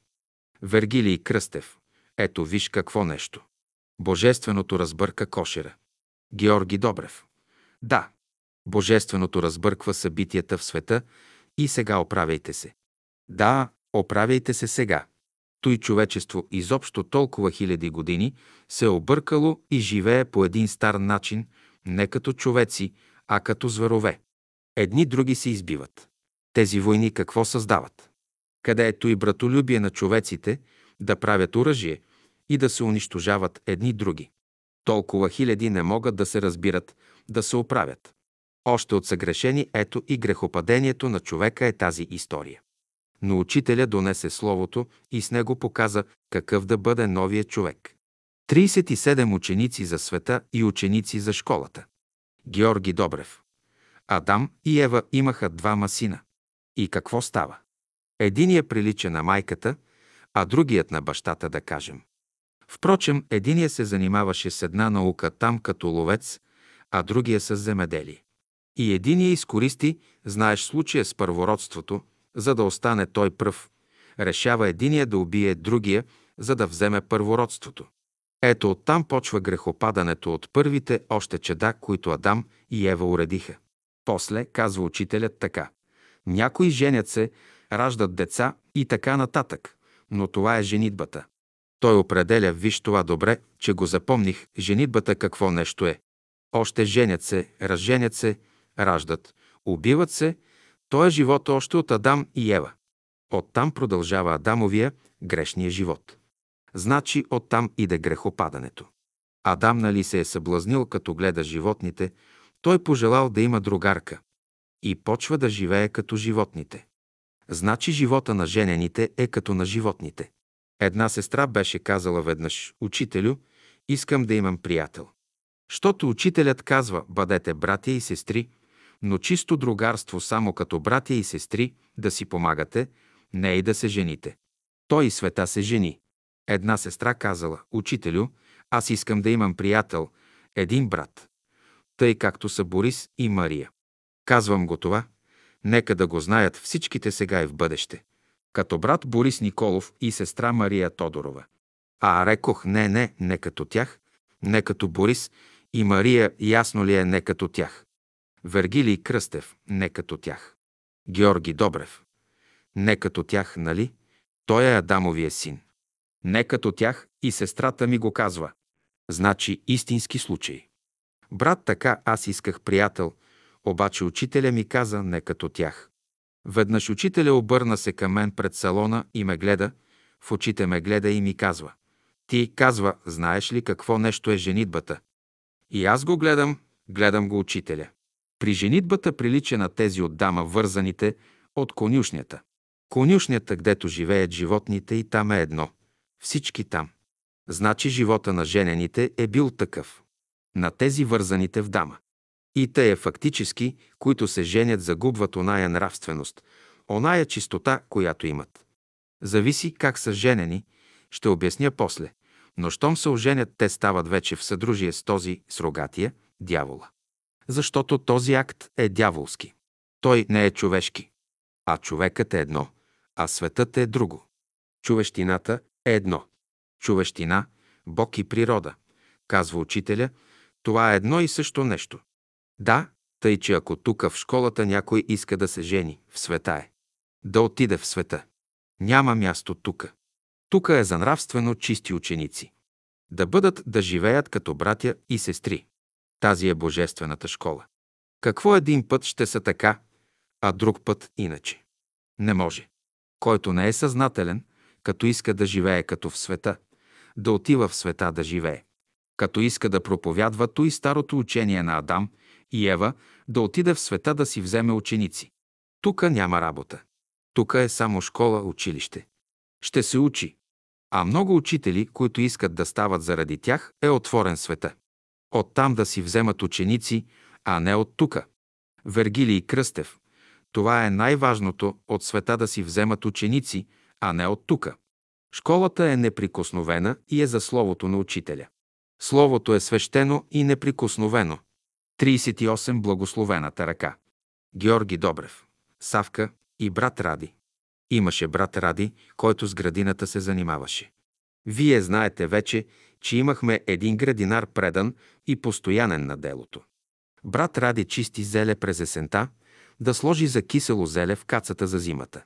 И работи брат Ради, чисти го, туря го в кацата с някакви си нечисти, мръсни ръце. Той е работник в градината, естествено напукани, са ръцете му груби. С тези груби ръце брат Ради чисти зеле. Савка го наблюдавала как работи, отива при учителя. Чисти зеле и го слага в кацата с тия мръсни ръце, неизмити ръце. Тя се възмущава и учителя я слуша, ама нищо не казва. Добре, ама брат Ради сложил зелето, залял го там, осолил го, нали, и като озряло няколко месеца след есента, то през зимата веднъж учителят вика Савка и казва, рекох, вземете един съд, идете при брат Ради да ви даде една зелка. Учителят иска зелка от онези зелки, поставени в кацата. Накара я да види как са нещата. И Савка взима една тава, съд и отива при брат Ради. Брат Ради, учителят иска една зелка. Брат Ради отваря кацата, бърка с ръка в кацата с неизмити ръце, вади една зелка, слага я в тавата и казва «Ето сестра Савке, занесете я на учителя». Тя намръщено погледнала. Е, учителю, брат Ради така бръкна с ръката си и извади таз зелка. Учителят казал «Благодаря на брат Ради, че го е направил, а пък работната ръка е благословена ръка. Тя създава благата. Таз ръка трябва да я целунеш от двете страни, а не да мислиш, че е мръсна. И учителят си реже и си яде зелето. Реже и яде. Учителят с такива примери от живота му е преизпълнен. От словото навсякъде с лични примери. Учителят е дал на братството много, затова ние сме богати в това отношение и зато и можем да ги разказваме и да учим и другите как трябва да се живее и как трябва да се постъпва и как трябва да се мисли, защото казва учителят – аз дойдох. Призовах тези, които дойдоха, които ги избрах, да ги подготвя за бъдещи проповедници. Това ми е задачата – да ги подготвя тези, които са около мен, да ги подготвя за бъдещи проповедници. Да, зато и не е случайно, че са дошли тези, които искат да се учат, да устояват, да се учат, а които не щат, света е свободен и тях търси света, защото са си от света. 39. Истинският учител. Георги Добрев. При учителя от старозагорските села имаше много братя и сестри, които дойдоха.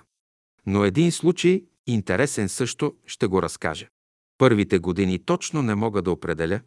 Те бяха, може би, към 1930-1935 година.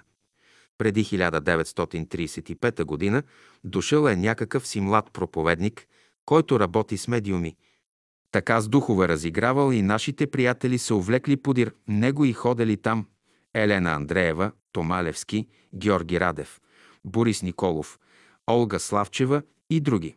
И канили веднъж учителя, но учителят отишъл и този младия учител решил да покаже какво може.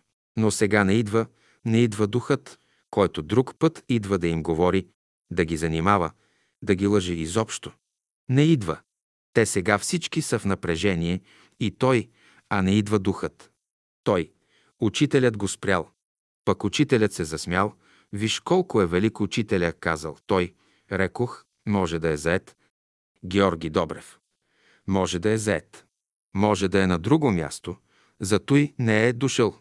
Но както и да е, изложили се, но те продължават да ходят.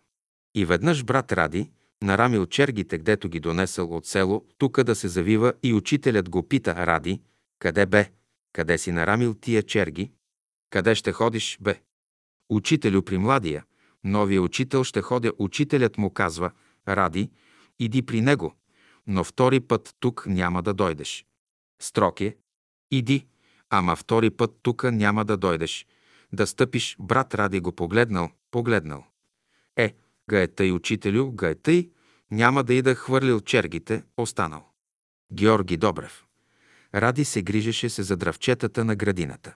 Пръскаше ги, копаеше зеленчуците. Имахме една сестра Гена Папазова, вие я знаете. Агроном. Гена Папазова нещо го съветва, приказват си. Говори на брат Ради. Така ще направиш, така, така, го учи тя. А пак той казал, абе, Гено, ти като си агрономка, кажи ми нещо.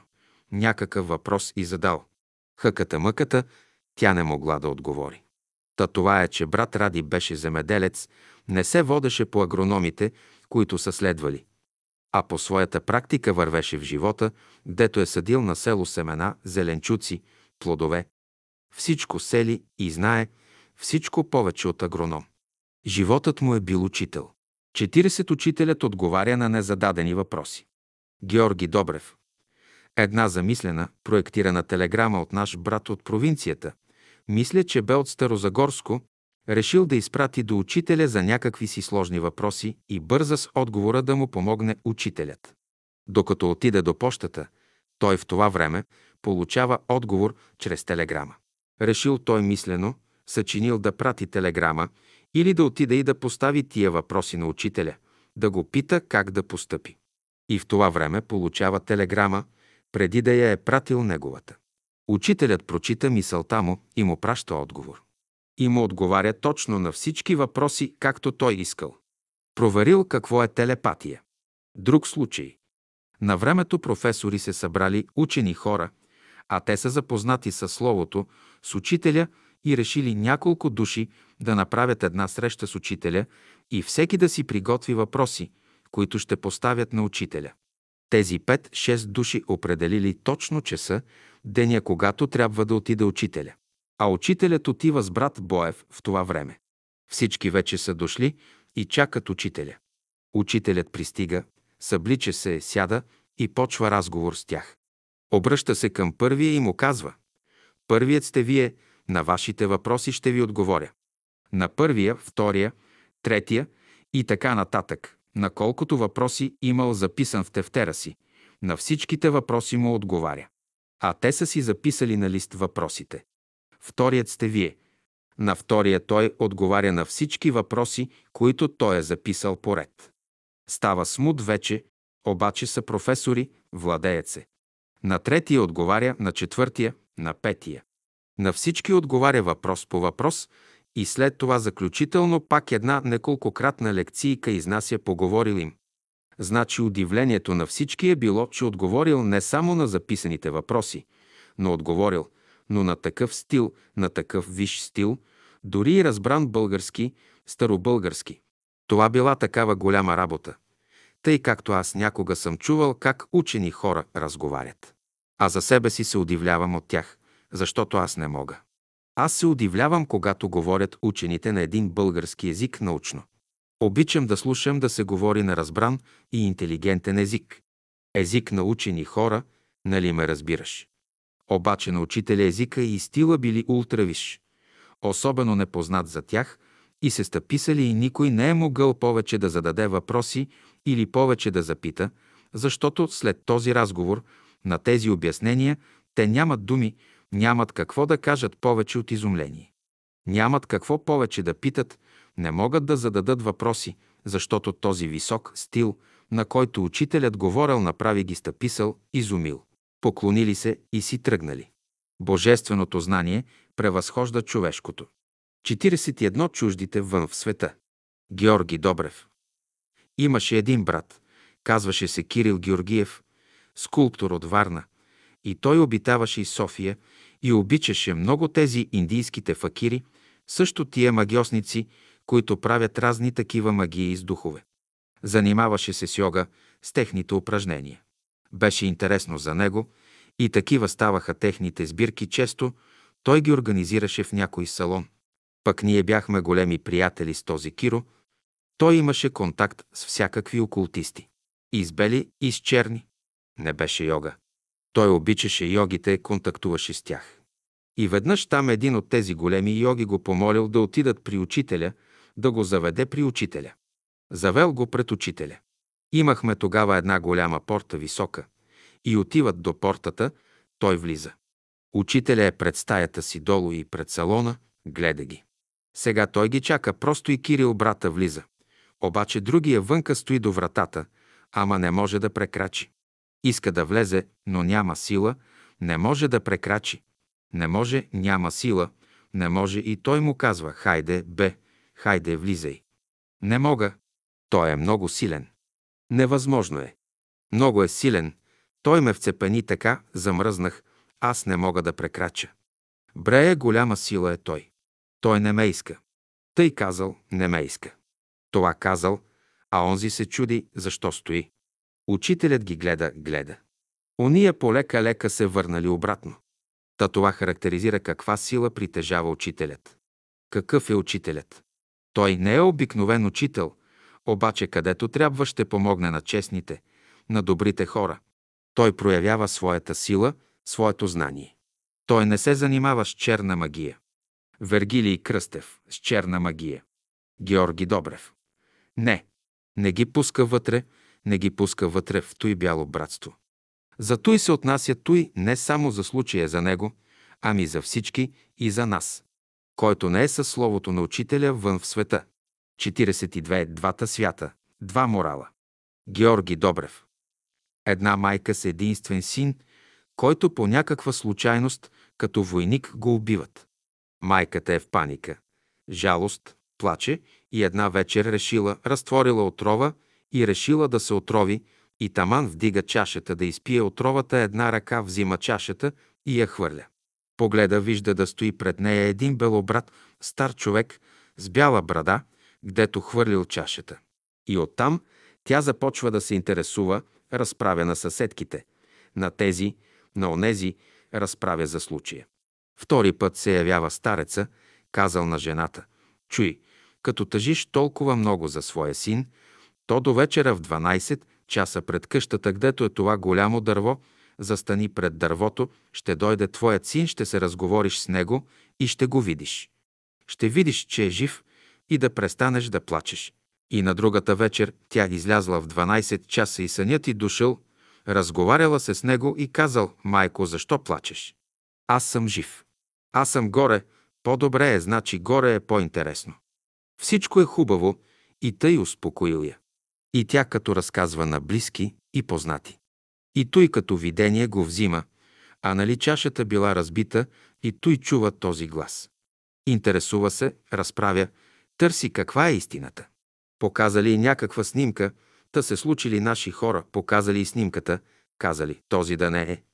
Същият беше била е снимка с образа на учителя. И тя помолила да отиде при учителя да го види. Срещат се. Той е успокоил, обяснил и, че той е жив в невидимия свят, но с друго тяло. Той, учителят веднъж във време на беседа обръща се към всички и казва «Какво мислите вие?» Рекох «Какво мислите?» До кога ще сте тука на земята? Знайте, че това ви идване на земята е последното, да знаете, последното е. Другия живот ще бъдете в астралния свят. Там са подготвили за вас идеални условия. Тъй, че астралният свят е пречистен от външните духове. Създадени са нови условия – храни, въздух, всички нови условия за вас. Там ще бъдете работници на Бога. В астралния свят.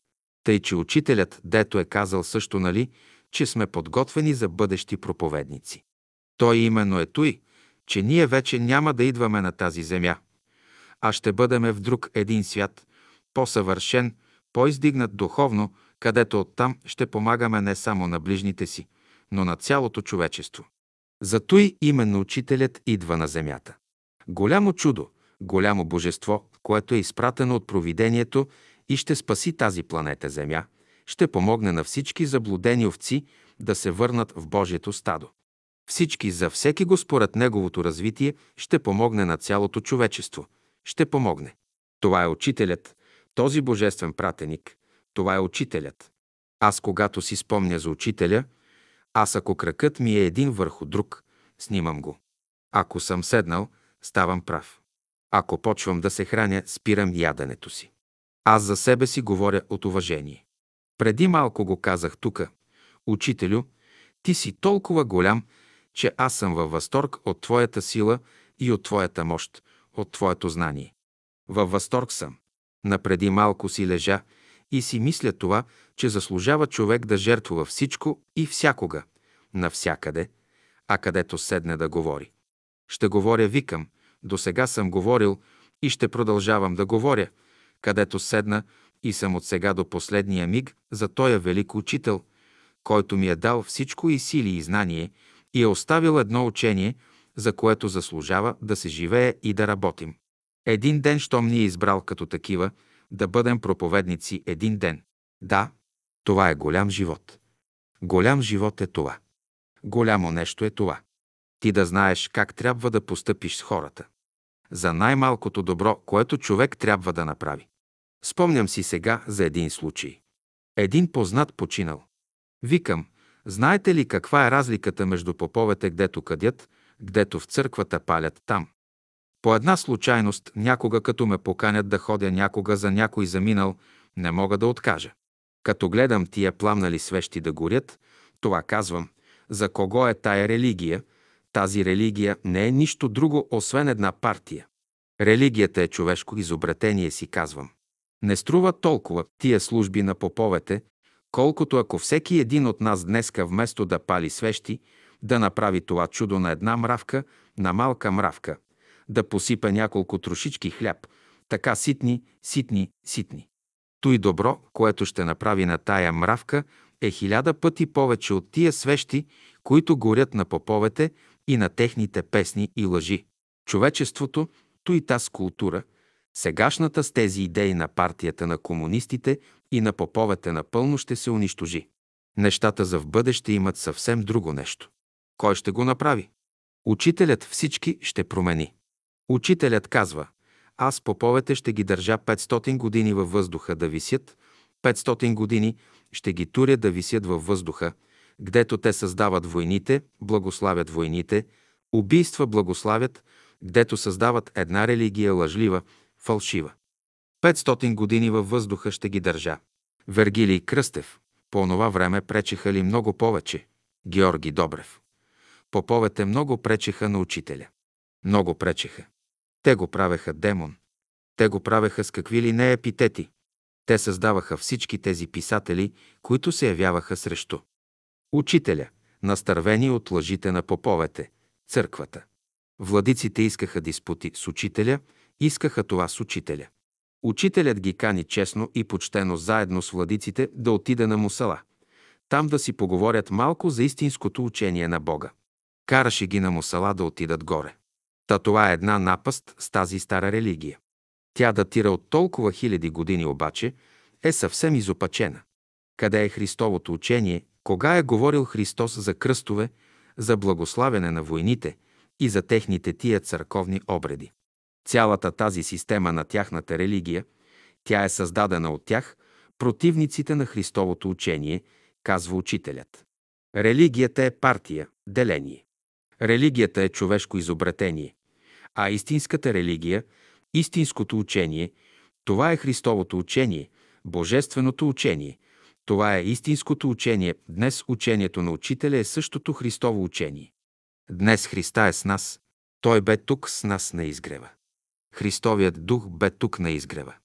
Ние го видяхме как работи чрез слово и чрез сила в дух и истина. 43. Младежкият клас и женитбата. Георги Добрев. Учителят отвори школа за общия клас и за младежкия клас. Този младежки клас е за младите, които не са женени. И той казва, бъдещето е на младите. Затова те не трябва да се женят, да бъдат чисти, да се обичат, да се уважават, да си услужват, но да си запазят чистотата като млади.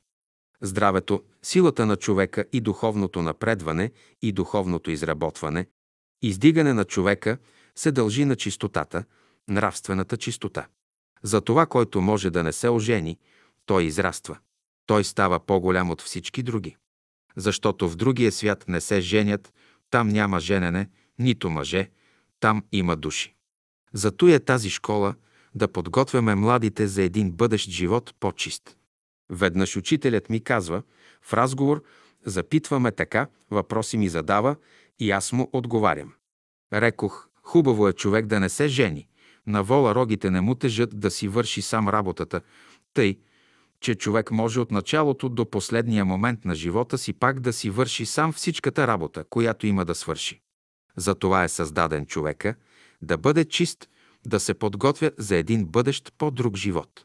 Аз мисля, че по-рано го казах, но че веднъж ходих при учителя да му кажа за един наш възрастен брат, който е починал, и учителят се обърна към мене и ми каза, «Ти знаеш ли, рекох, на какво прилича женитбата?» Женитбата прилича на това нещо, на тези, които са вързани в дама, в яхара там, волове, животни, които са вързани за яслите.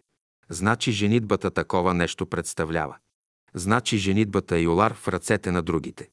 Упражняват те, управляват те духовете, които искат да се преродят чрез тебе както си искат. Вергилий Кръстев. Значи в младежкия клас не се е позволявало да се женят. Изобщо как стоеше въпросът в школата за женитбата. Много хора са се оженили. Някои не са се оженили. Георги Добрев. Питали са го, а някои не са го питали, обаче са пострадвали по-късно. Вергилий Кръстев. Обаче, които са питали, т.е. за всеки го е индивидуално. Георги Добрев. Да, индивидуално е. На тях им е разрешавал, както на Пеню Ганев. Той е питал, молил го е да му разреши да се ожени. Ех, оженил се е, има тази опитност. Брат Пеню е един добър брат, но той е един инстинкт, едно желание, така да се каже животинско. Бих го казал животинско, защото начина, по който хората се женят и живеят е животински. Тъй също и животните живеят. Вергилий Кръстев разказвали са ми, че веднъж учителят бил казал тези, които трябваше да се оженят, не се ожениха, ожениха се другите. Георги Добрев има казва, едни, които са женени, но живеят като неженени, а има едни други, които не са женени, но са като женени, това на мен го каза. На мен не, така в разговор. Аз го чух, помня го, но той аз го чух от учителя и ми е мингиш на ухото. Знам го и съм го казвал много пъти на наши приятели. Да, а школата е създадена именно за младите да не се женят, да работят, да се просвещават, да общуват. Животът на братството. Той се отличава. Тази окултна школа, божествена школа. Тя се отличава от всички други школи и животи към стремеж за изучаване, то и божествено учение, чрез него да се стремят към един нравствен, чист, братски, изобщо да живеят като братя, като едно семейство въобще. Тази школа беше тука, но нямахме подготвени души. Хора, които да подемат и да приложат това, което учителят проповядваше в беседите си и го искаше. Един ден може да стане да се приложи от други, но за съжаление във времето на учителя не стана. Дори тъй го каза, аз щях да се радвам, ако имах поне един ученик. Един ученик подготвен и готов, както аз знам. Но нямам. Вергилий Кръстев. Сега, понеже разглеждаме въпроса за женитбата на изгрева, значи така стоят нещата. Имало е много семейни, народиха деца и всеки си мина по своя път. Георги Добрев. Всеки си мина по своя път. Вергилий Кръстев към личен път и така нататък. И за някой беше много трудно. Георги Добрев. За тези, които не послушаха и не бяха по конструкция и по природа за брак. Бяха фини, нежни хора, образовани хора, те именно трябваше да останат, да продължат школата на учителя в той отношение. А те се съблазниха, ожениха се и ги задигнаха от този свят. Дигнаха ги. Вергилий Кръстев, значи много хора си заминаха. Георги Добрев. Дигнаха ги, дигнаха ги набързо, набързо и ги задигнаха. На това съм очевидец, набързо ги дигнаха. Вергилий Кръстев ожениха се и ги задигнаха. Те ги задигат да не правят повече прегрешения. Георги Добрев. Повече прегрешения и един от двойките, които останаха, още се скитат тук и там. Така като муха без глава. Вергилий Кръстев. Значи доста двойки ги задигнаха. Георги Добрев. Задигнаха ги. Който не е определен да се жени. Вергилий Кръстев. Той е един много интересен и важен въпрос. Много важен въпрос и проблем, който всеки човек минава през него. Георги Добрев. Това е един от най-важните за мене, дори най-важният за човечеството на Земята и аз много често съм казвал, че женитбата ги спъва. После в този семейен живот се изхарчва много енергия, божествена енергия в женитбата. Той е разврат, който съществува. Той намалява живота на хората, които живеят така като животни и търсят и тук и там, и скитат, и се снушават. Те намаляват живота си 50%. Живота си с 50% го намаляват. Вергилий Кръстев. Да, аз съм чел. Учителят казва, тази енергия е божествена, тя е една и съща. Дали ще я свалиш долу като полова енергия или ще я изпратиш в главата си горе, зависи от тебе. Георги Добрев. Това е ужас. Това е кал. Това е ужас, обаче има хора, които не могат. Имаше братя и сестри, казват. Не може, не може. Обаче всички, които така са нарушили окултния закон, заминаването им е трагично. Вергилий Кръстев. Те много са смятали, че по този начин размножават братството. Така смятам, че братството не може да се размножи. Георги Добрев. Не, не, не, не. Тъй го мислят някои. Тъй мислят, че ако те не са, че света ще пропадне, няма да има поколение. Това е погрешно.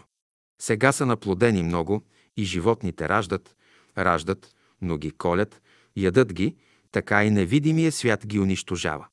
Ето войни създава земетресения, наводнения, бури, урагани, болести и измират.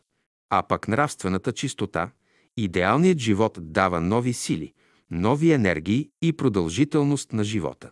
Вергилий Кръстев. Аз бях срещнал на едно място от учителя да казва, че дори да останат 300 000 души българи, пак ще изпълнят Божия закон. Георги Добрев. Падение, падение. Аз така съм забелязал някои приятели, с които съм общувал и съм говорил. Те се удивляват така от моите изказвания и след той постепенно, постепенно виждам, че те стават едни от най-верните, най-добрите приятели, защото оценяват, че той, което са минали, то е трагедия, то е нерадост, нечистота. Георги Добрев. Именно от учителя аз го чух от приятели на моята възраст, на които тъй е казал учителят. Аз полях младите с газ, да горят. Значи младите са поляти с газ, зато и няма брак сега. Женят се, развеждат се. В разстояние на 100 години всички назадничеви хора ще бъдат вдигнати от земята. Всички вълци с два крака ще бъдат вдигнати от земята. Всичко онова, което не изпълнява волята Божия, няма нищо общо с учението, с учението на Бога, на природата, с истинския човешки живот, ще бъдат вдигнати от земята. Те нямат място тук. Земята се прочиства и тук ще дойдат да живеят в бъдеще, както го казва учителят. Душите на овцете ще се родят като хора, ще дойдат да живеят защото те най-много са страдали, а вие, казва, вашето идване тука на земята е последното. Другият живот вие ще бъдете в астралния свят. Там са също изработени условия, прочистен е астралния свят с нови храни, нови зеленчуци, нови условия, идеални за вас. Работници на Бога ще бъдете. Вергилий Кръстев. Имаше ли много семейни двойки на изгрева по уния години? Когато вие идвате, вие сте млад. Георги Добрев. Имаше женени, други неженени, посещаваха общия клас. Вергилий Кръстев. Твоето впечатление от тези женените двойки. Имаха ли лични проблеми? Отклоняваха се. Георги Добрев. Отклоняваха се, други се отказваха от братството заради семейството си и затой не процъфтяха и опитите, които направиха в комуналния живот на времето. Бяха несполучливи опити. Именно тия двойки женените, те развалиха комуналните опити и комуните. Условия няма за сега. Учителят даже е казал на Георги Димитров, че комунизъм, идейният живот ще дойде след 400 години. И също той казва колективния живот, значи братския живот, един вид, за който ние мечтаем за него, за да живеем като братя и като едно семейство, ще дойде след 300-400 години. Тъй, че за сега няма условия. Сега се раждат изостанали духове, недуховно издигнати. 44 трудовите навици и методи на учителя. Вергилий Кръстев. Как се ликвидира тая чешма на Диана Бат? Защо я взеха? Нали братството я построява? Нали вие построявате тази чешмичка на Диана Бат? Отивате с томните, правите опити за носене на вода.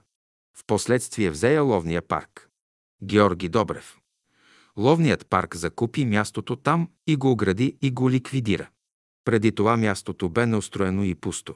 От един хаос, от едни будили, камъни, пущинак, учителят с нашите хора го направиха като един рай, като оазис. И там отиваме с томнички, с дамаджанки от изгрева, сестрите с белите рокли, за братки.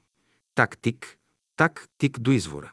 Там преди беше пущинак, нямаше живот никакъв, пусто беше. Отиваш в този оазис и учителят направи така, че изкара вода от един бряг. Излезе една хубава вода, чешмичка се направи. Там излизаха на излет, посаждаха се от братя. А това беше 1927-1928 година домати, пиперки и други зеленчуци.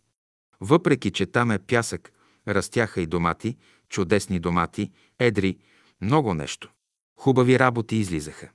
И оттам взимаха вода приятелите за пиене за изгрева, да поливат дравчетата с томничките. А работниците, които работеха там, наши братя готвеше се на изгрева, от стола им носеха на обед храна. Обаче един ден двама братя се били на работа. А това е един хубав пример, който учителят дал и този брат Михаил Звездински, който им носеше храна, поръчват му да занесе на двама души храна, да им занесе там за обед. Той казва, а дайте храна за двама души да занеса, аз ги знам кои са. А учителят казва, не само на един ще занесете храна, ама двама са там, не, на един ще занесете само. Те са двама, но единия работи, а другия не работи. Разбираш. И отива и той казва, учителят дава, праща храна на Еди, кой си брат, който е работил днеска, ама и аз съм бил, ти си седял, ама не си работил. Учителят каза, не си работил. Ти няма да ядеш. Чешмата на Диана Бат беше открит извор, беше каптирана и там идваха нашите приятели, братя и сестри да вземат вода отдолу, от чешмичката и така се лекували айтослии, които с дамаджанки носеха вода оттам. И след години учителят искаше да купят той място там на Диана Бат, да направи градина. Той имаше много вода от реката, обаче нашите приятели не вземаха нито мястото, нито направиха нещо. После го отчуждиха, вземаха го други. Непослушание. Това е факт. Друг път, когато на паневритмия играем на изгрева, пред салона там и обрастваше много трева пролет и брат Ради с косата изкосява, обръща я и сушава я. И сега там някои братя са обръщали тревата, звили да съхне и после я събирали. Дошло време за обед, но също дават храна на този, който е работил, а на другия не дават. Учителят наредил на него да не се праща, не му дава храна. Искам с това да посоча не, че учителят е скъперник. Той иска справедливост, да научи братята на честен труд да работят. Малко да направят, но да направят. Да имат правилно отношение към труда. Учителят препоръчваше на всеки брат и сестра да имат по един занаят, да си изкарват сами прехраната. И действително всички, които работите, вие сте свободни. А когато сте чиновници на държавна работа, вие сте под властта на директор и трябва да искате разрешение, можете или не можете. Да, вие сте вързани. Значи занаята освобождава. Христос на времето е рендосвал и работил, и учителят работи. Когато има нещо да се полее или да се прекопае, или в градината да се свърши някаква работа, учителят дойде, че вземе една мотика, почва да копае. Като го видят братята и сестрите, а, учителю, вие ще копаете, дайте, вземат му мотиката. И вземат и те мотики и почват, и работата се върши. Друго нещо трябва да се полее. Учителят вземе лейката и почва да полива. Вземат и другите след него. Следват неговия пример и почват и те, тъй работата се свършва. Значи трябва да има един, който да води, да проявява инициатива. Това беше учителят. За всяко нещо, което трябва да се направи, той подсещаше, имаше естествени методи за обучение.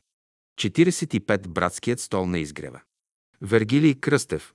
Какво представляваше този братски стол там? Георги Добрев. За братския стол се закупуваше храна, продукти от пазара и сестрите дежурни всеки ден готвеха само за обяд. Когато е петък, само супа. Само другите дни е готвено. Една супа и друго ядене. Той даваше парите, а после се спускаше касичка, след като се нахранят. Обаче при храна учителят никога не говореше и казваше, че при хранене, при ядене не се говори. В беседа го има, не се говори. Муха да бръмчи, да се чуе, само сестрите, които разнасят и чиниите, ще тракнат или вилиците, или туй онуй, всичко мълчи. А ние тука като на пазар говорим. Бъра, бъра, всичко говори. И да му казваш, не взима от дума. Значи касичката, като се пусне, който има пари пуска, който няма не пуска. И после учителят пита, е, как е днеска касата? Учителю, днеска е бедна, няма, е, колко не стигат. Рекох, аз ще ви дам, учителят финансираше с братски пари. Вергилий Кръстев, бях чул, че бил казал, не искам гладни хора на изгрева. Георги Добрев. Да, действително тъй е, всичко се хранеше. Тъй, че там се хранеха много от града, които идваха, тия комунисти, работници, които нямаха работа, закъсали, по цял ден ходят, лежат из гората и дойдат там на обед. Те сами си го разправят сега. Сами си го разправят. Да, Вергилий Кръстев. Да, такава епоха е била тогава. Гладни и жадни. Едни гладни за хляб, а други гладни и жадни за Словото на Учителя. А то, Словото е хляб насъщни за душите.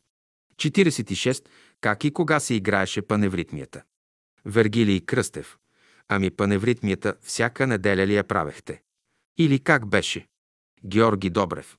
Паневритмията всеки ден се играеше и които са свободни играеха я цялата. Които не са или музиканти, които свирят, свирят до някъде и след той отиват на работа, прекратяват. Цялата не я играят. Вергилий Кръстев.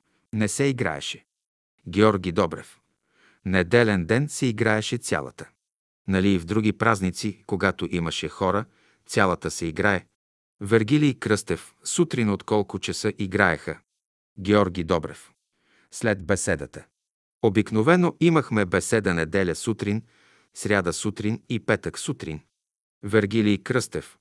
И тя беседата към колко свършва към 7 часа. Георги Добрев. От 5 почва до 6 часа и половина. Значи се играе от 6 и половина до 7 часа. Които трябва да отидат на работа, отиват направо на работа, които не. Остават за паневритмия, доколкото могат играят и след той отиват на работа и другите. Така беше през времето на учителя. Вергилий Кръстев. Сега през време на тези събори вие ги заварихте, къде ги подслоняваха тия хора. На палатки спяха по различни приятели. Георги Добрев на палатки на открито в салона, дето имаше наши приятели, в града и сутрин рано си пристигат. Дори всички онези, толкова години, като вземем 1927 до 1942, 1944 година, много от тях живееха в града, имаха си и гости и с тях наедно идваха на беседа. Имаше една сестра, живееше чак на захарна фабрика. Тръгваше от 2 часа през нощта пеш до изгрева до 5 часа сутринта. Върви пешком, търси Словото на Учителя. 47. Неосъщественото разпятие. Вергилий Кръстев. Сега, в последните дни, когато беше в Марчаево, учителят имаше ли така признаци, че е болен? Георги Добрев. Не, но загатваше, че още от нова година загатваше. Когато дойдат комунистите, аз вече съм си свършил работата тука, ще се оттегля. А пък то и нещо започна след като се прибра от Марчаево. Тогава бяха дошли вече руснаците в България и учителят си беше на изгрева. Тогава наближи оня период, когато той трябваше да си замине. Тогава на два пъти идваха пратеници от държавна сигурност, млади хора с коли, за да вземат учителя. Нарочно изпратени. Учителят отива към поляната с тях, завежда ги, започва да разговаря и те слушат. А той им разправя такива неща, които не са слушали, попогледнат се и казват «Такъв човек, какво ще го вземаме?» И отиват си долу. Питат ги къде е, защо не го доведохте. Ами елате да видите, такъв човек за какво да го довеждаме. Тогава пращат други. Случва се същото с тях. И когато за трети път отиват, то учителят вече си е заминал. Намират го в ковчега. Учителят още при живе казваше, има го и в беседи. Рекох, Христос един път бива разпъван, втори път няма да бъде разпнат. Няма такова дърво голямо, на което да могат да го разпънат и докато търсят това, онова, това, онова, пирони, ще мине време и тогава ще дойде легион отгоре, ще го спаси. Така че учителят си замина преди да го арестуват. Не се даде за разпъване. Вергилий Кръстев. Значи преди това два пъти са ходили, но така се случва, че те се отказват. Георги Добрев. Те се отказват. Няма защо да го задържат. Накрая идва заповед, обаче другата заповед ги е изпреварила. Идват на изгрева, но той си е вече заминал. Вергилий Кръстев. Да, това е една много интересна епоха. Тази епоха беше много интересна и трябваше на времето преди много години тези приятели, които бяха още живи, да я опишат тая епоха, да я съберат, така да я съпоставят, но времето мина. Мина и замина. Георги Добрев. Това са действителни факти, които разказах. Вергилий Кръстев. Това са действителни факти, обаче тази епоха мина и замина. Ще идваме за следващата епоха. До тук добре. Да му мислят онези, които дойдоха в школата и не си свършиха работата. Ще да видят те как се отговаря горе в невидимия свят. 48 полковник Тодор Бошков. Георги Добрев. Тодор Бошков беше полковник и често ходеше при учителя да се разговарят по политика и по други въпроси. И веднъж той отива при учителя, той си показва само зъба и го клати така, едва ли не така виси във въздуха. Вергилий Кръстев на учителя зъба. Георги Добрев. Да, иска стои да го накара да мисли, а за какво? Даже го питал там. Въпросът беше сериозен, политически за царя, дали ще го бъде. Един зъб, значи. Царят клати се, значи отива си, нали разбираш? Това за царя се отнася. Че царя вече като зъба си отива. И учителят дори е казал, че този цар за България ще бъде последен цар. И наистина си отиде от този свят. Нали след той вече дойде нова демократична България. Станахме република. Друг път, като отива при учителя, си показва езика, ама езика му червен като че ли боядисан, силно червен. И си го вади, вади си езика така, знаеш ли, да го види. Той иска да каже, че идва червената червената власт. Комунистите идват, червените идват. И така с учителя по тези въпроси. Отговори чрез символика. Преди бомбардировките седи при учителя и той го пита. Вие на кой етаж сте? На третия етаж ли сте? Без да е ходил там и казал, на третия етаж ли сте? Отдолу нагоре сте на третия и отгоре надолу пак на третия, нали? Не сбърках, нали? Е, казва, нищо по този въпрос с това. Е, така е, учителю, точно така е обаче минало време, когато минали вече бомбите, бомбардировките над София и един ден пита го, видял го след бомбардировките, рекох, как е етажа, как е къщата. Учителю, бомба падна над нас, събори до нашия етаж и малко козирката малко тъй накрая я закачило, Нищо, рекох, вие той нещо ще го оправите, значи учителят порано е питал на кой етаж е Бошков. Той го знае, ама питал е на кой етаж и бомбата пада до неговия етаж и етажа остава съвършено здрав. И Бошков остана с апартамент и после го пристроиха. Направиха кооперация и Бошков остана невредим. Значи учителят е наредил да се събори до неговия етаж и Бошков да остане. Ей, това е силата на учителя, който иска да знае какво е учителят. Учителят е Бог. Учителят е всесилен. Аз рекох, едни не знаят, борят се срещу мене. Аз съм една голяма канара. Ще си чукат главите, ще си струшат главите в тая канара. Това съм аз или една силна вода, която всичко, което го пращат в мене, то се чисти. Минава вода, мие се, това е учителят. Веднъж пак брат Бошков, като е гостувал, и пак е при учителя, разговарят се по сериозни въпроси. Пита го. Добре, ама при тези разговори идва една от сестрите, която постоянно седи там, около учителя и влиза там и се заговорва с учителя и прекъсва разговора на брат Бошков с учителя. А брат Бошков останал така, намръщил се малко. Настроението му се загубило и малко така скарал се с сестрата. Защо му прекъсва разговорите, което не е етично, не е редно и тъй напълно основателно направил строга забележка на сестрата. След той сестрата си отишла. След това, като с учителя завършили разговора си, брат Бошков взима си с Богом с учителя, целунал му ръка и казва на учителя «Аз всякога съм готов на поста си като войник да ви защитя, да ви помогна където стане нужда». Учителят се обръща с усмивка към него и му казва «Вие, рекох, сега отстъпихте 50 км от границата. А той е военен, редови, с дисциплина, с точност, полковник – изобщо нарушил тактиката и стратегията на военното изкуство. Но търпението на новото учение като ученик не е издържал. Брат Бошков ще пътува с влака си в провинцията и качва се и не случайно в купето, в което влиза вижда наши двама приятели.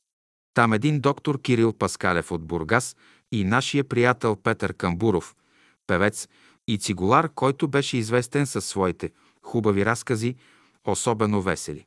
Свиреше едно време на цигулка, на кавал, пееше. И вижда ги двамата в едно особено положение срещу тях седнали други младежи, които ги атакуват, които им се смеят, подиграват ги. Те мълчат само. Седят и мълчат, понеже имат дълги коси и те заради косите ги мислят за дановисти. И вземали сега да ги подиграват. И пак така, смеят се, подиграват се, какви ли нелепости и глупости говорят по техен адрес – за тяхната идея. Добре, ама брат Бошков сяда си, той бил цивилен така облечен, пътува, не знае, разбира се, че тук става въпрос за учителя, критикуват тези приятели онези, които са ученици на учителя и той слуша, слуша. По едно време скочил с един тон и настроение като тракнал и казал «Слушайте, спрете да говорите повече. Една дума, ако кажете, ей, пистолета, ще ви застрелям и ще ви хвърля през прозореца на влака. Ония замръзнали, спрели. И им казва тогава, вие не знаете за кого говорите. Моята дъщеря боледува цял живот, от дете и лек за нея нямаше в България и в други държави съм ходил къде ли не, където не ми казаха, там не съм ходил, за да я лекувам. Никой доктор не можа да й помогне. Този, за когото говорите вие, учителят Дънов, той я излекува. Значи учителят излекувал неговата дъщеря. Действително, така беше и те млъкват. Той изважда пистолета и казва «Ще ви изчукам тука като пилци». В тази война, когато в Сърбия нашите българи на една височина са дали много жертви, била осеяна с трупове на млади хора, отивали са там българи, македонци българи, отивали са и просто така да им вземат труповете, да ги оправят, да ги погребат и някой вземал пушка за спомен от български войник, нещо парче от тях. Разбираш ли? Тъй, чакали са свобода от тези момчета, нали да ги освободят, а те там ги избиват, стават жертва всичките. Сега, когато вече трябва да отстъпват, се укрили някои, търсили, имали познати там техни и ги приели една вечер на гости и им казали, ще седите тука, докато уредим въпроса да ви покажем пътя – да си отидете. Това е бил Бошков с една група около него. И така един случай, една вечер чука се на вратата и жената в дома веднага прибира една черга. Дръпва я и вдига един капандур долу за мазето по една стълбичка, влезли всички. В това време тя слага пак чергата отгоре да не се вижда и слага масата, замаскира. А онзи трака чука. Хайде бе, хайде бе. Нали се забавила докато прибере Туюнуй и след това стопанина отворил, ама вземал една секира под ръката си, защото ако разбере, че той търси тези и че е узнал за тях, и за това го пращат да провери, то ще го съсече с секирата. А младата жена била една напета, хубава млада жена. А той бил изпълнен от любов, както цялото семейство от тия българи, където са влезли, искали да им помогнат.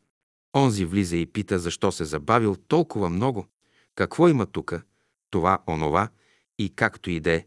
Питал за службата от общината, за която е отишъл той, те дали му ответ там, обяснили му и след той си излиза, ама те познали, че той не знае нищо, не отива с тази цел при тях и да отива не виждан никого. Така мирно и тихо си го изпращат. А тази вечер, обаче те се придвижват в друго семейство, докато една вечер са разбрали, че пътя е свободен. През нощта извеждат ги и ги завеждат там, където имало една голяма река. Не знам коя беше и трябвало на няколко километра да преминат тази река. И им казали от тук най-лесно ще можете да преминете тази река, защото е много широка и много силна, дълбока.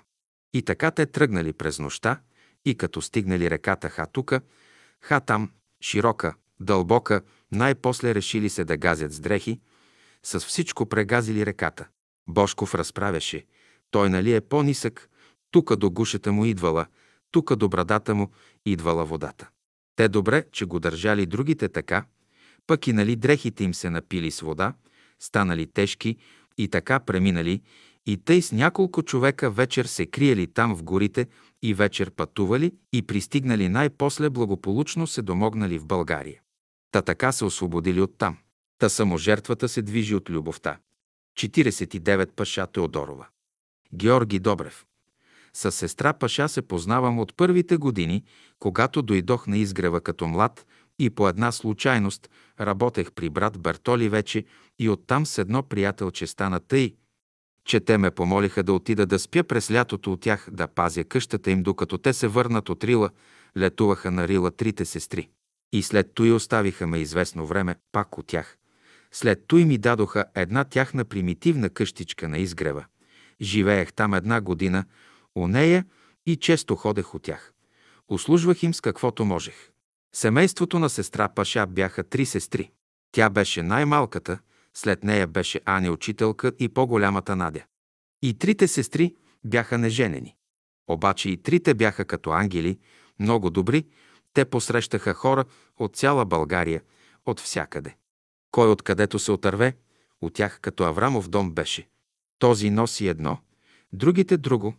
Носеха колети, те обаче гостоприемни и любящи и от тука сестрите, че и братя ги посещават и после имаше чувство от тях, дето в никого не съм го видял, то ето и че бяха милосърдни, милостиви.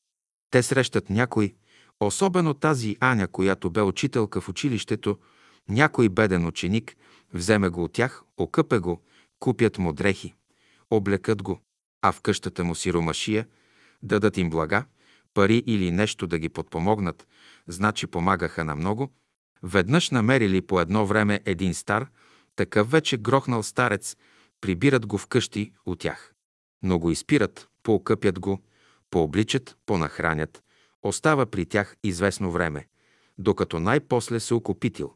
Той бил самотен, че го завеждат от тях и там му нареждат това, онова, разбирали, но почва той сега да ги посещава.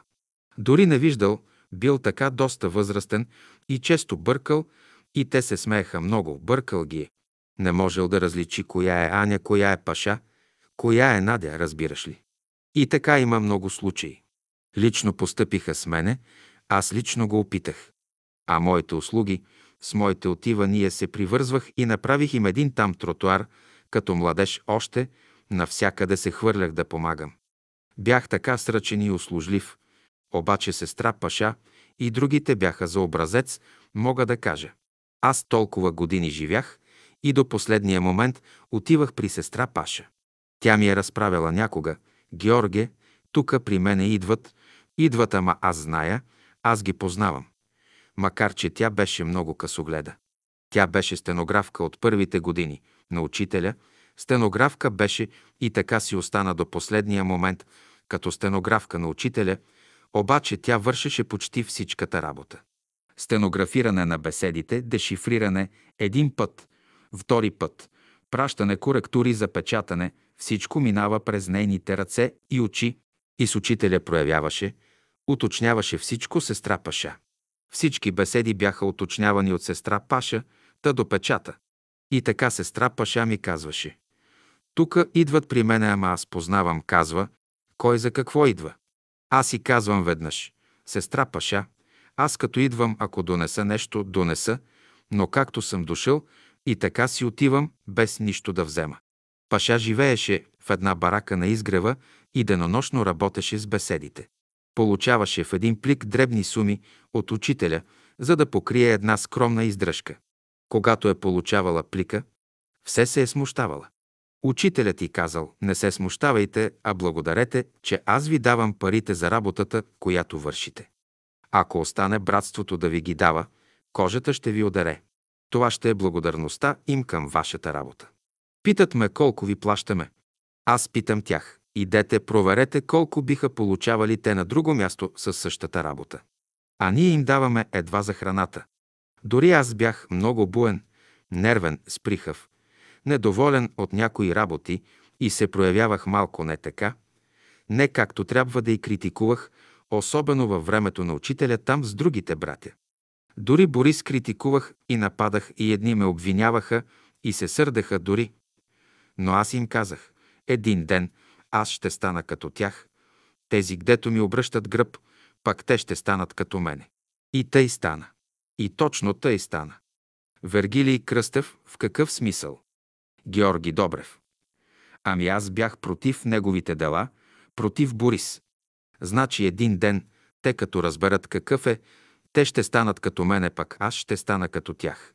Ще се сближа, защото аз направо в очите истината говоря. Аз зад гърба не говоря на никого, нито на него. Всичко го казвам така, прямо. Вергилий Кръстев. И накрая точно така стана.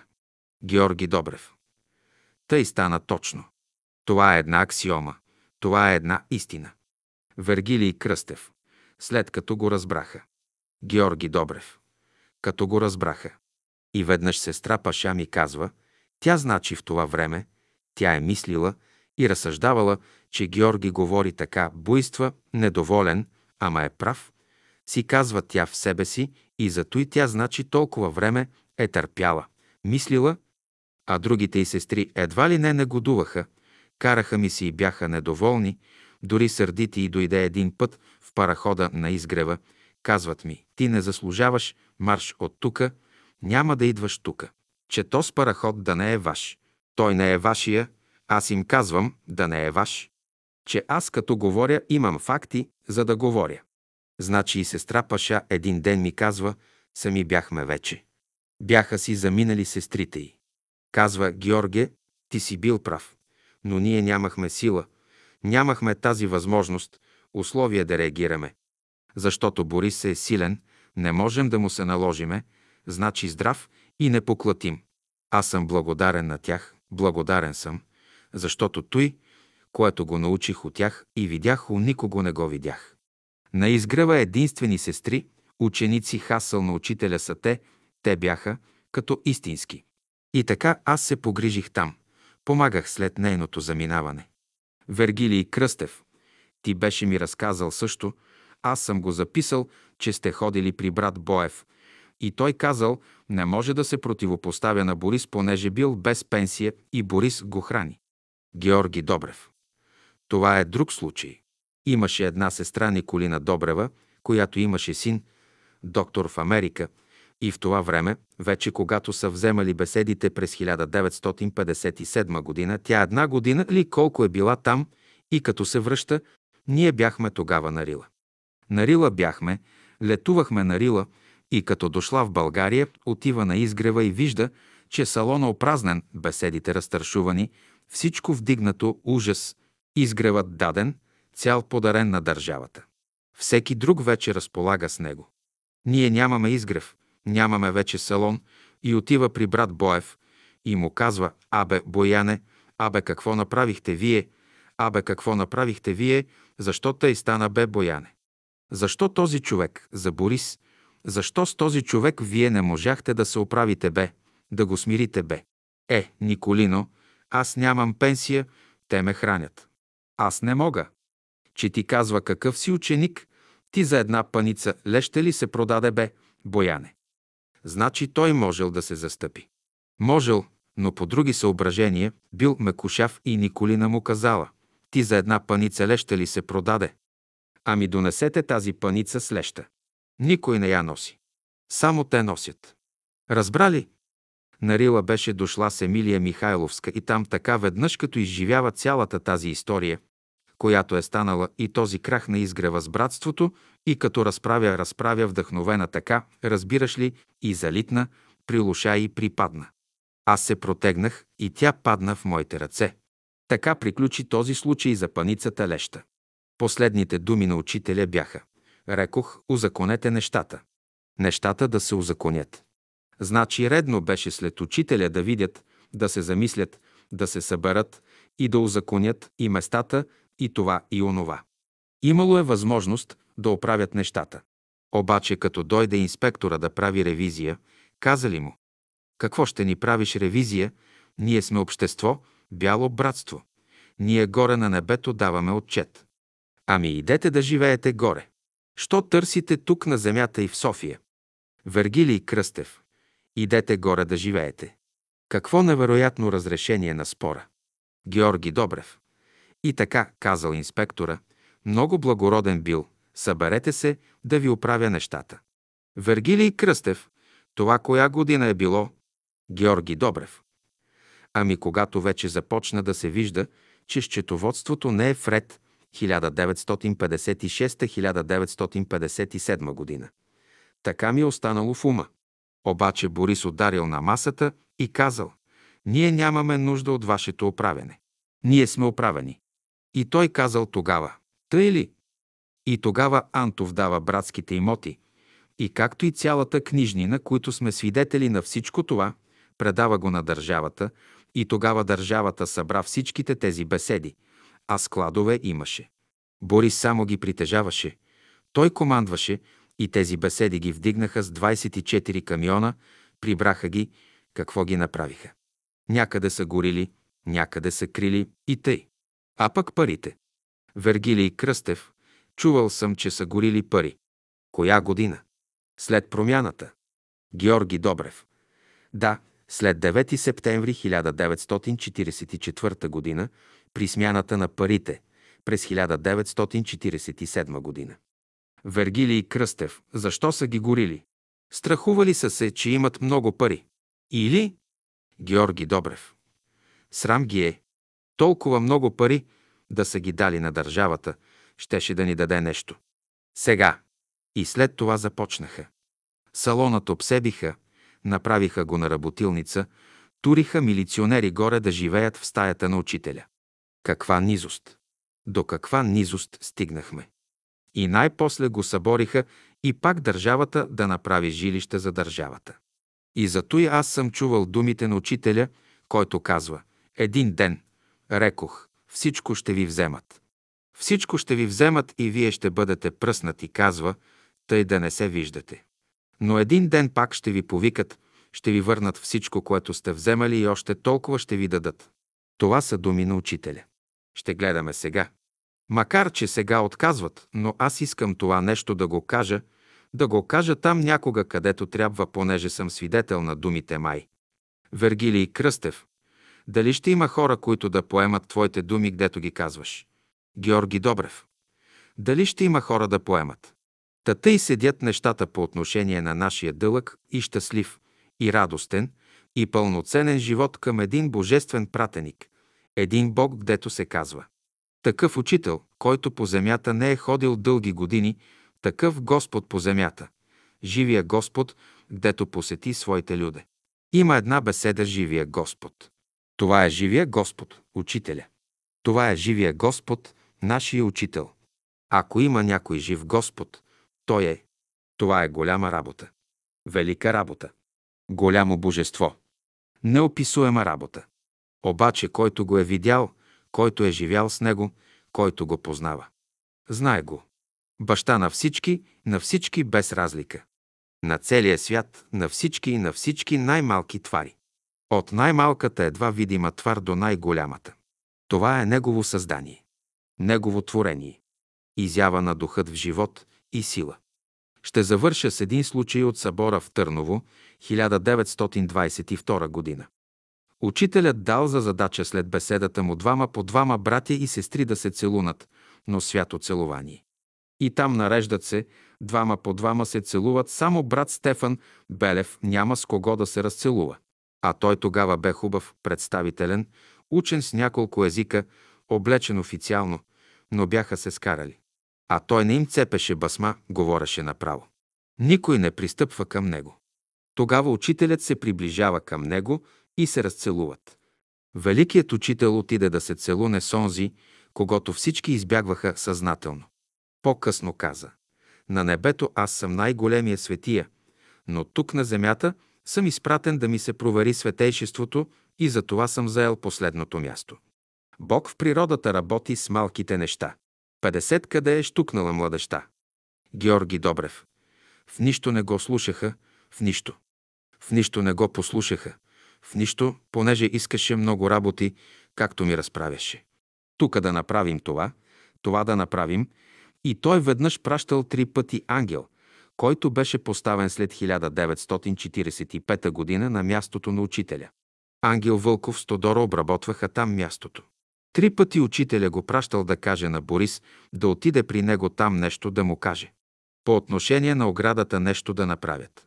Отива ангел, казва му, Борис не отива. Втори път ходи. Втория път му казва, Борисе, учителят те вика. Не отива. И третия път не отива и не знам въобще дали е отишъл. Значи онзи, който го смятаха за най-големия светия, най-големия приближен и изработен, той въобще не слушаше учителя. Той не беше на лагерите с учителя, а все странеше по отношение за слушането и за това младите хора малко бяха около учителя. Учителят негодуваше, защото младите хора, като отидем на Витуша или на Рила, те бягат настрани, малко остават при него. Все възрастните остават, младите все бягат. А учителят искаше колективният живот, братския. Той държеше за младите хора. За младите около него, да бъдат младите като наследници на всичко и дори аз сега, нали, аз сега, който разправям ту изболка, защото съм присъствал на тези случаи, когато на Витоша учителят много люто се разсърди и искаше да напусне и България дори, едва го спряха. Младежите се бяха запилели по планината. Учителят държеше за младите сега и аз покрай тази линия вървя, отвътре държа. Искам за младите да дойдат, да видят и да направим едно ръководство, да има и млади хора. Георги Добрев. Случая е такъв, че ги погледна около себе си и няма млади и казва, когато дойдем на Витуша, на Рила, като ходим млади хора, около нас няма. И да дойдат някои штукнати из гората туп, туп и остават само възрастни хора, няма млади хора. Взема си бастуна, взема си тука дрехата, стана и си тръгна. Той бях очевидец и тръгна да си отива. Аз, каза, ще ги напусна, ще замина, ще ви оставя и тръгна. Сестра Балтова и други тръгнаха. Отиват, учителю, моля ви се, учителю, ние сгрешихме. Молят му се да се върне. Да, това бе случая. Аз бях там, аз го видях с очите си. Той, учителят, гдето казва. Аз казва тука, при вас съм мъченик, истински мъченик съм. Тъй, че учителят живя един живот, съвсем прост, примитивен, тъй както може би като най-бедни хора при тия условия той същото го изпита. Вергилий Кръстев. А пари е имало. Георги Добрев. Пари имало. Хоо. Учителят пари не държеше. Учителят пари не го интересуваха. Учителят е друга сила, друга еволюция. Той бе дух в сила и мощ. Веднъж каза, аз съм господар на дявола, приятел на ангелите и син на Бога. Друг път, като се движеше по поляната на изгрева, каза, тук Бог е работил и ще работи. Тук е гряло слънцето на живота и пак ще грее. Тук е пял Бог и пак ще пее. 51 секта, философия или школа. Вергилий Кръстев. Аз бях срещал един устав правен през времето на брат Боев, Общество Бяло братство, за да се регистрира в Комитета по вероисповеданията. Как стои въпроса с този устав? Георги Добрев. Този устав. Сега точно аз се стремя и се подготвям да отида да видя този устав, който научих, не е предаден от Борис Николов в вероисповеданията. Дали е вярно и искам да го видя, да го взема, да го прочета и видя какво представлява. Вергилий Кръстев. Но той кога е предаден? На времето. Георги Добрев. Той е предаден 1948 година. Именно за този устав искам да видя и оттам вече да разгадая и да говоря с тези ръководители на Комитета по вероисповеданията. Че от сега нататък какви условия трябва да се спазват, че да има бялото братство, да съществува и при какви условия и трябва ли при тях да се регистрираме и какво изобщо. Но нашето желание е, въобще на приятелите, както от София, така и от провинцията.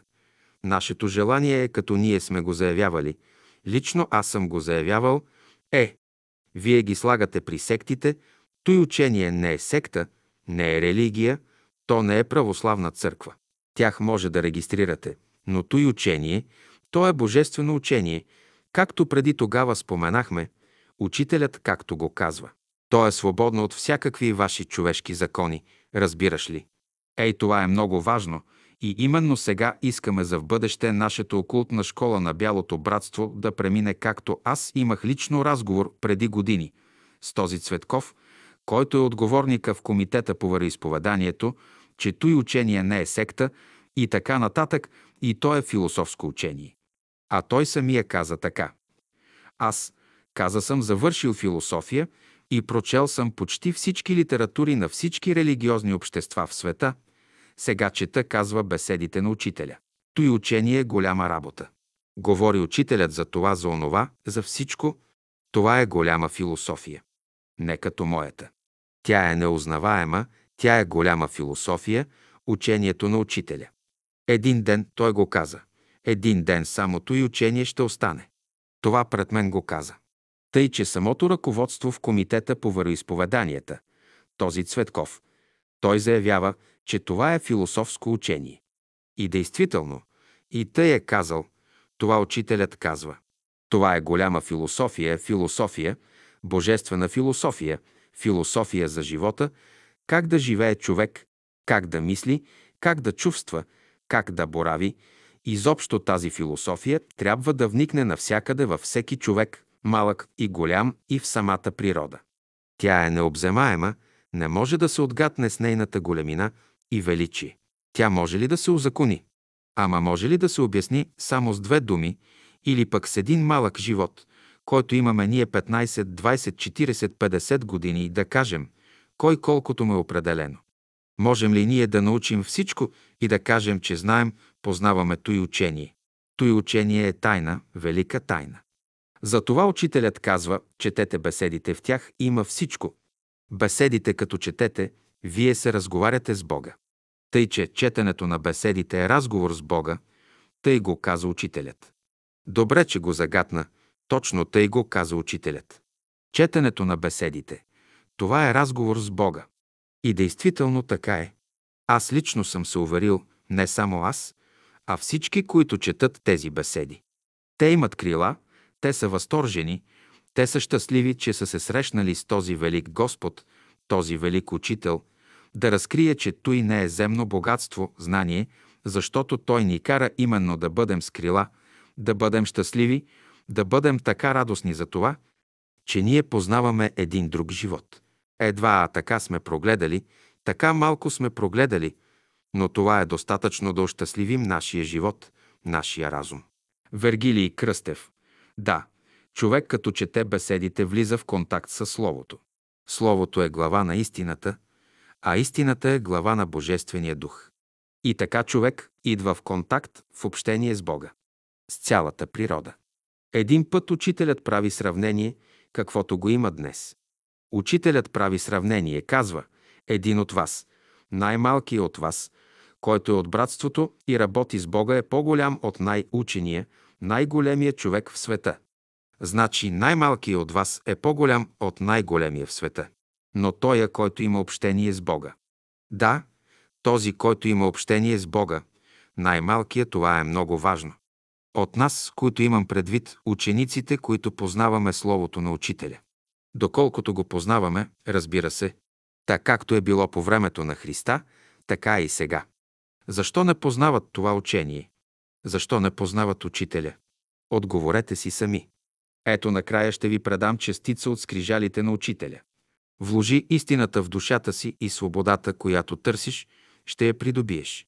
Вложи мъдрост в ума си. Светлината ще дойде и знанието ще ти даде своята помощ. Вложи чистотата в сърцето си. Любовта ще дойде и истинския живот ще започне. Учителят. До всички приятели малки и големи и на добрите ученици. Само когато слънцето грее живота има смисъл. Само когато реките текат, земята се разработва. Само когато дъждът пада, семето се благославя. Когато плодовете зреят, душата се радва. Хранете се с плодовете на добродетелта.